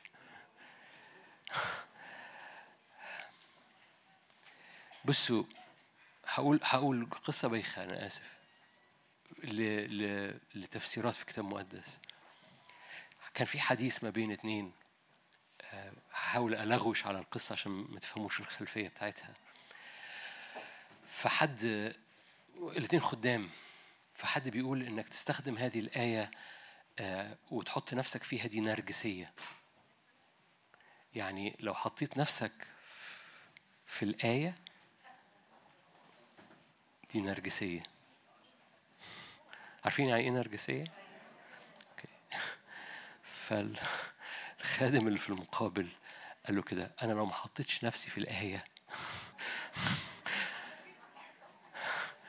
أنا في الزبالة. وزي ما يكون المقارنة يا إما أنا في الآية فعلا يا إما أنا في زبالة. يا إما أنت في المشهد في المسيح يسوع. يا إمتى؟ دي مش نرجسية إنك تبقى في المسيح يسوع. وخلي بالك حاجات كتيرة وقفتنا في زمان طويل. مش من حقك إنك تشوف مش من حقك إنك تتقابل مع النار مش من حقك. و- وإبليس يقوم سالب مننا. الحق إن إحنا نرى والحق إن إحنا نلمس والحق إن إحنا ندوق والحق إن إحنا نختبر والحق إن إحنا ناكل ونتغير ونتحرك ونتنقل. وقال لك no no no no خاف. هاخد عينيك. حسلب عينيك. حسلب إيمانك. حسلب عطشك. هو مجرد هو آيات كده أهو املى ذهنك بيها وإن شاء الله تبقى كويس. مش نرجسية إنك تحط نفسك في النار. مش نرجسية إنك تحط نفسك في شجرة الحياة. مش نرجسية إنك تلمس هدب ثوب الرب والرب يلمس هدب ثوبك. هو ده المكان البديل بتاعه زبالة. آمين. خلونا نصلي مع بعض.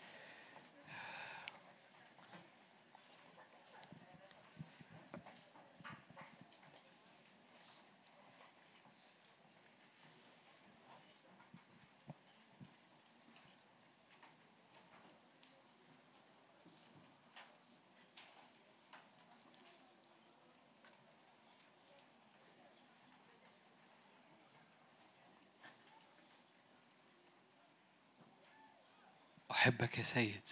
ذكرك بمفتاح داود قلب داود مثل قلب الرب. قال له أعطيك مفتاح داود الذي يفتح ولا أحد يغلق. ويغلق ولا أحد يفتح.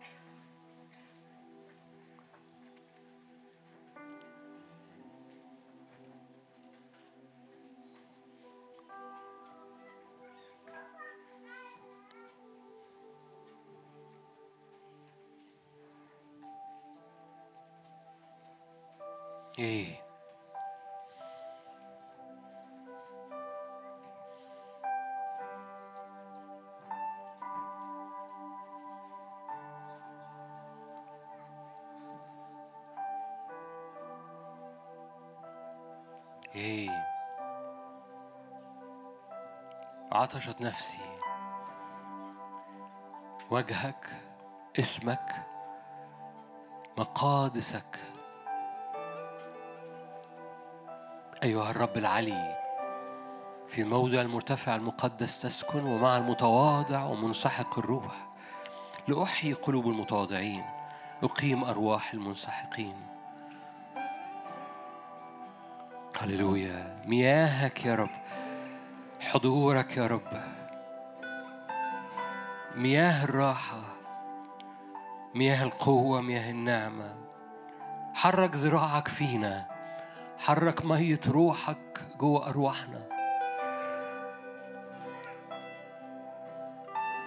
روح الإنسان سراج الرب تفتش كل مخادع القلب. مخافة الرب تزيد الأيام. شهوة الصديقين تمنح.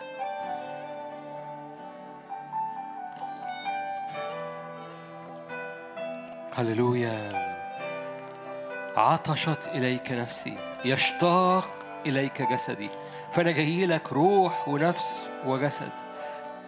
عطشت إليك نفسي. يشتاق إليك جسدي.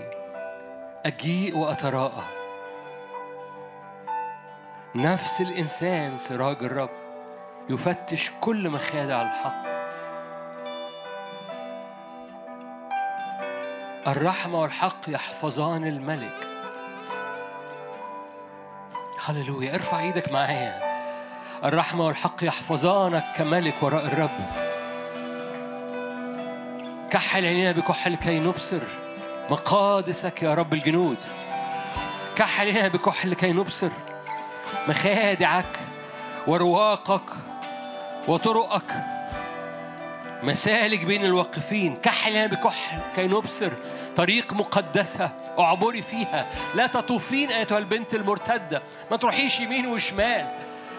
أنثى تحيط برجل هللويا. من أنت يا المسكن البر؟ الجبل المقدس. لن نطوف بعيد مش هنمشي في أي طريق. ارفع إيدك معايا. هللويا. أنا بتنبأ عليك وعلى حياتك وعلى خدمتك الآيات اللي إحنا ابتدينا بيها اللي تنبأها أرمية. لن نطوف. لن نطوف وراء أي حاجة. هللويا. حتى متى تطوفين أيتها البنت. اجعلي قلبك نحو السكة الطريق. ارجعي إلى مدنك. الرب يخلق شيئا حديثا في الأرض. مسكن البر الجبل المقدس. هللويا. مجد ملوكي. مجد ملوكي. أنثى تحيط بالملك. عروس تحيط بالسيد.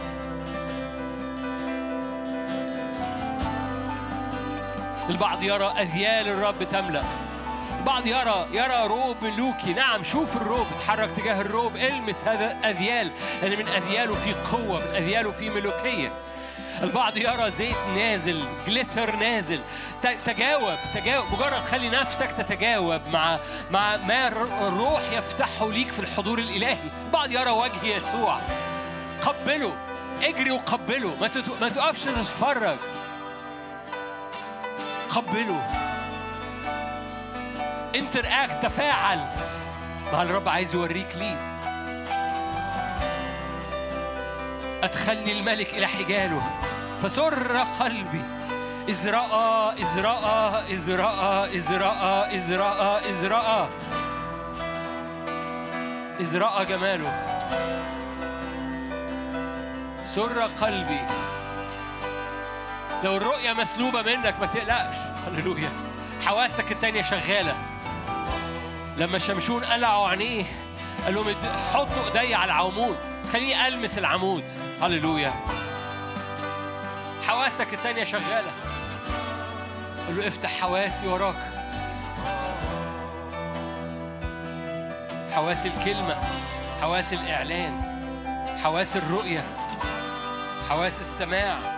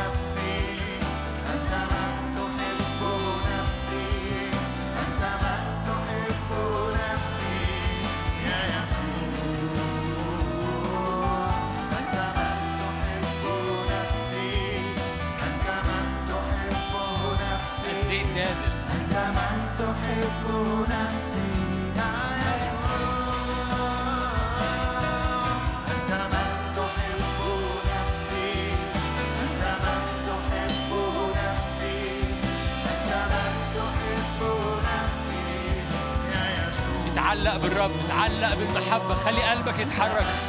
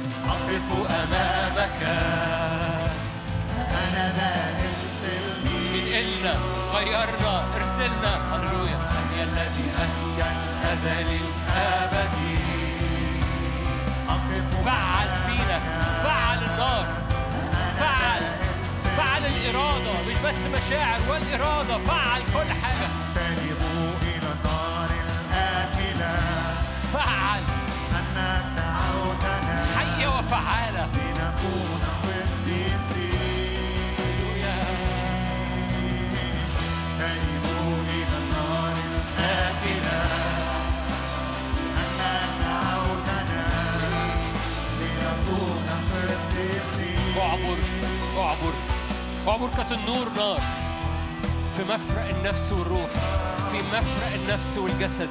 أعبر وميز أفكار القلب ونياته أعبر فيا أعبر في الهيكل بتاعي. وعبرني وراك وأنا عمال بختبر وبدوق. أعبر في الهيكل بتاعي. وأنا أرمي حاجات من الهيكل.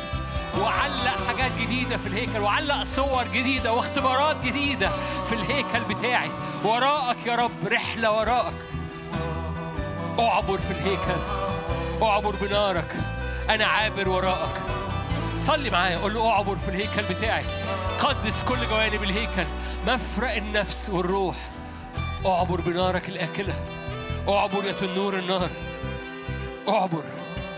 خلي بالك هو بيعبر في مفرق النفس وال- والروح. هيحرر هيلمس هيشفي هيقدس هينقل بصماته هيملى ببصمته. روحك فتبقى حساسة لصوته ونفسيتك تبقى حساسة لحضوره ويقدس نفسيتك من صور قديمة ويقدس نفسيتك من سواد قديم. ليه؟ لأن مفرق النفس والروح بتلمس بنار جديدة. فالرب عابر كتنور نار في وسط الهيكل بتاعه. وانت عمال بتحبه وبترفعه وبتقدسه تقول أنا عطشان ليك. تنور النار بيعدي.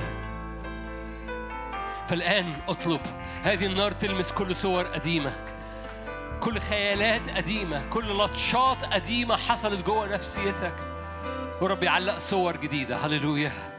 صور مليانة مجد مليانة ذهب مليانة فضة مليانة حجارة كريمة.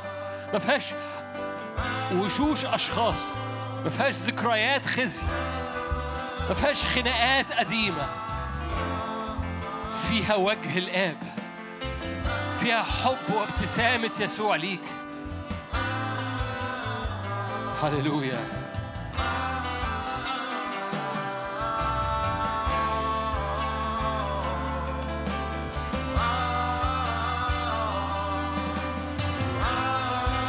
شايف المشهد ده؟ مشهد مريم اللي بتبكي وحزينة عند قبر يسوع بعد ما يسوع قام. كم حد هنا عارف إن يسوع قام؟ كتير مننا عاملين زي مريم قاعدين بيبكوا عند قبر يسوع القام. محصورين في قصص قديمة وجواهم صور سودة عن نفسهم وعن حياتهم وعن اللي جاي. وزي ما يكون يسوع بيعدي عليك وبيعدي عليك وبينادي يا مريم يا مريم يا مريم. بس هذا الصوت بيفتدي كل حاجة. هذا الصوت بيفتدي خدمتك هذا الصوت بيفتدي أيامك وأفكارك وبيطلع الصوت والعبادة من جوه قلبك. ربوني ده الصوت اللي خرج من مريم نساها كل حاجة.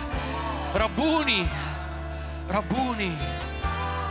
فالرب بينادي عليك اخرج لي اخرج بنفسيتك دي من الحتت القديمة. اكذبنا وراءك.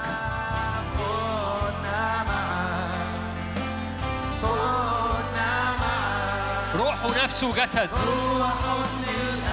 خدنا بالثلاث طبقات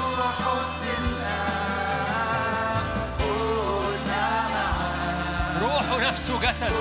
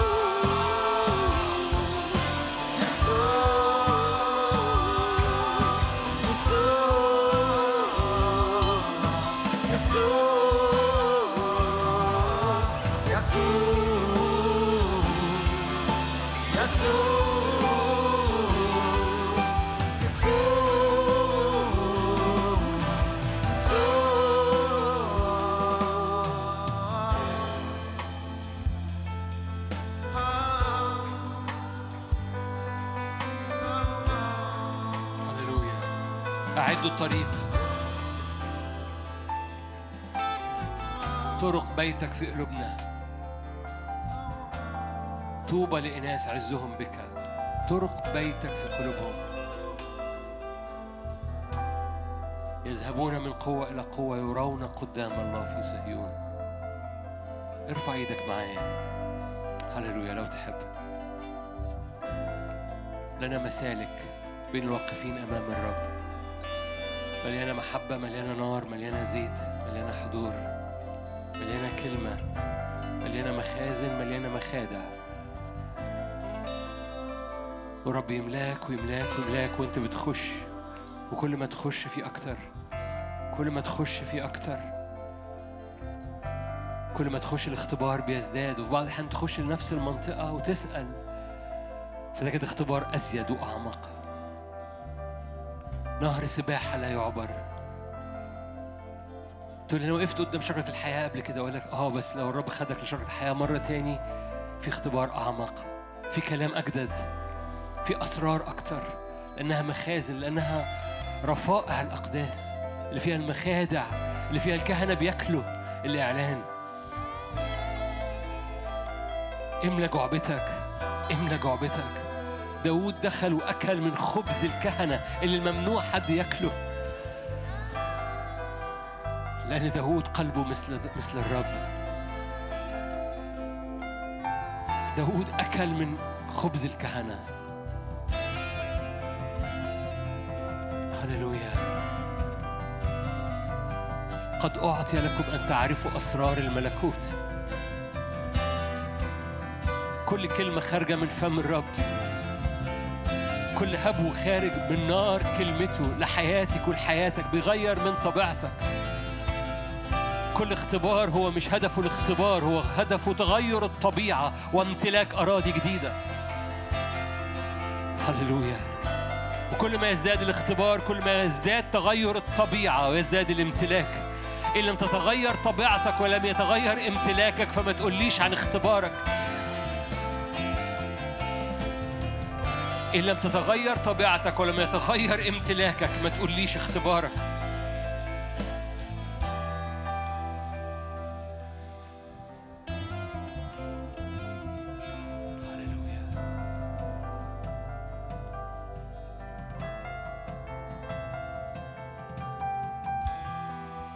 أؤمن بدهنة زيت لأي مرضى في وسطينا في اسم الرب يسوع. أي أمراض التحاليل فيها مش مظبوطة إن كانت كبد أو كلى باسم الرب يسوع خد إيدك الممدودة وحطها على جسدك وأؤمن بشفاءات تحصل في الجسد الآن. ايا كان نوع المرض إن كان في ال- في ال- في الرحم إن كان في العمود الفقري إن كان في فقرات الرقبة. ايا كان نوع المرض خد إيدك أنت حطها على مكان المرض. أي أمراض كانسر موجودة ما- أو ما زالت موجودة ضع إيدك بالإيمان باسم الرب يسوع باسم الرب يسوع. أنا رافع إيدي من أجل إخواتنا اللي بيتفرجوا من أجل الأمراض اللي بتشاهدنا الآن باسم الرب يسوع. زيارة من أشعة الرب العلا- العلاجية. تشرق أشعة الرب العلاجية والشفاء في أجنحتها. تشرق أشعة يسوع العلاجية والشفاء في أجنحتها. سلام للجسد سلام للنفس والأمراض النفسية سلام للقلب سلام للأمراض سلام في أبوابك. كل انزعاجات في أبواب حياتك كل انزعاجات في أبواب قلبك. مفرق النفس والجسد مفرق الجسد والعالم. سلام على أبوابك. رش دم باسم الرب يسوع. مرة كمان إله السلام. يسحق الشيطان. مراحم داوود الصادقة مراحم الرب الأمينة. هي مراحم داوود الصادقة. هللويا.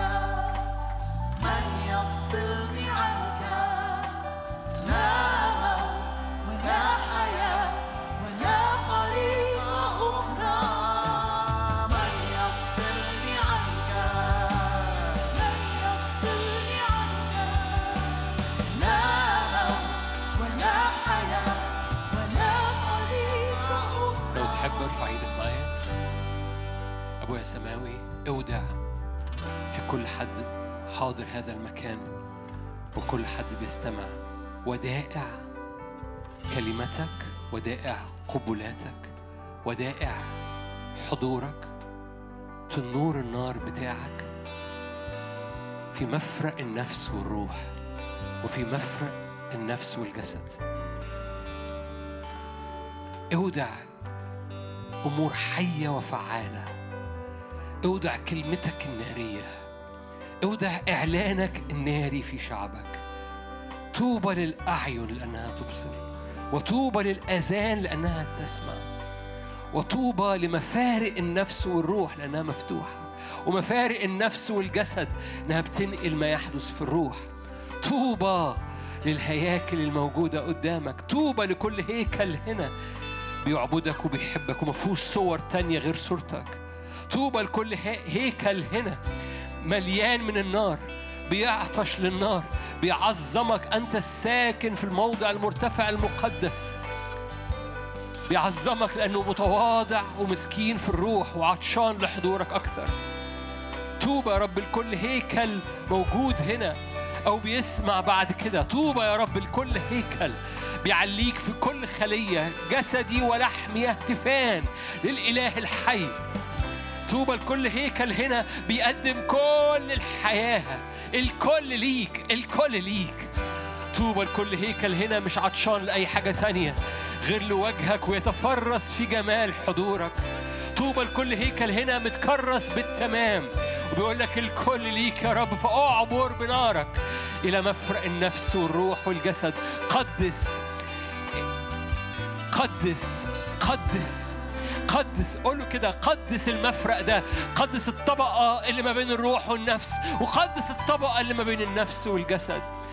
قدس الستاير بتاعتي الداخلية قدس ستائر الهيكل بتاعي باسم الرب يسوع. فتصير ستائر سماوية اسمنجوني مليانة هللويا. فدا ومليانة أمور سماوية. تصير ستائر نفسي وستائر جسدي مليانة إعلانك ومليانة حبك مليانة نقائك مليانة برك مليانة طهارة مليانة قداسة. صلي معايا من أجل الستائر الداخلية للهيكل بتاعك. تتملي من مجد الرب. صلي معايا من أجل صورة مجد الرب. تملى ستائر عينيك وستائر روحك ونفسك وجسدك فمهما تتلفت يمين وشمال ما تشوفش إلا مجده ووجهه ما تشوفش إلا حضوره ومحبته. املى املى روح الله بنار حضورك جوانب ومفارق. الهيكل بتاع كل واحد وواحدة هنا. ليزداد مجدك في الهياكل ليزداد مجدك وكلمتك بنار في كل هيكل. باسم رب يسوع. وانت قاعد في البيت استقبل. وانت في هذا المكان مد إيدك وشوف الهيكل بيتملي. الهيكل بيتملي نار. رب يعبر كالنور نار. لأن الهيكل بتاعك هو بتاعه. الهيكل بتاعه هو مش بتاعك انت. والمشهد هو بيملاه بمجده باسم الرب يسوع. هللويا. اضرم نارك. اضرم نارك. اضرم خدامك. الجاعل خدامه لهيب نار. ورسله رياحا. الجاعل خدامه لهيب نار ورسله رياحا. باسم الرب يسوع. باسم الرب يسوع. حركنا. حرك روحك فينا. حرك أرواحنا نفوسنا وأجسادنا. هللويا. حرك تنور نارك.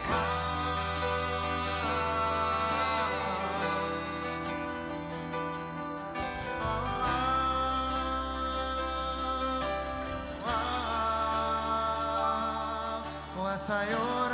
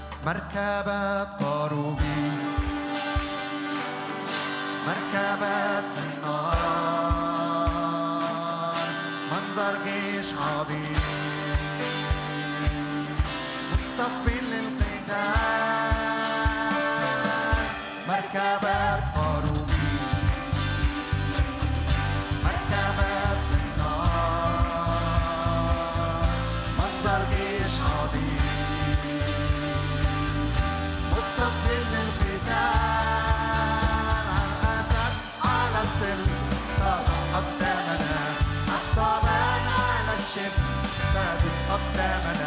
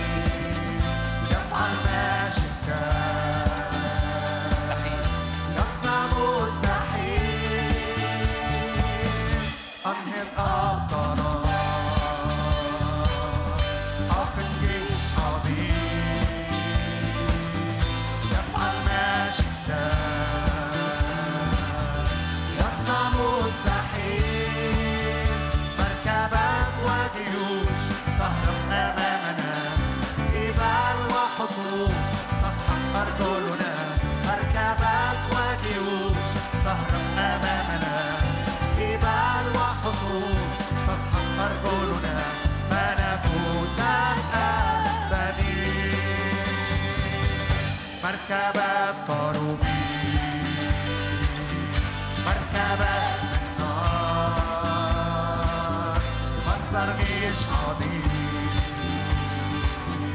مصطفي للقتال مركبة قاروبي مركبة النار منظر عظيم مصطفي للقتال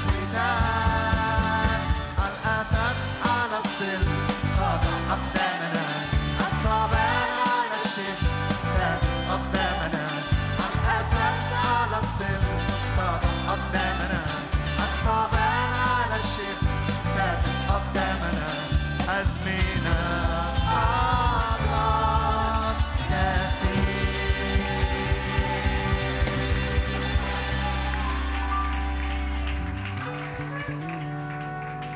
السماوي أشكرك لأن إطلاق عروس ناضجة مش تطوف في أي شوارع. لكن قلبها على السكة الطريق اللي ورا الرب اللي واخداه. مسكن البر الجبل المقدس. فبتطلق قوتها. تحيط برجلها. على ذلك نظرت واستيقظت. ولذ لي نومي. مراحم الرب الصادقة. محبة أبدية أحببتك. أدمت لك الرحمة.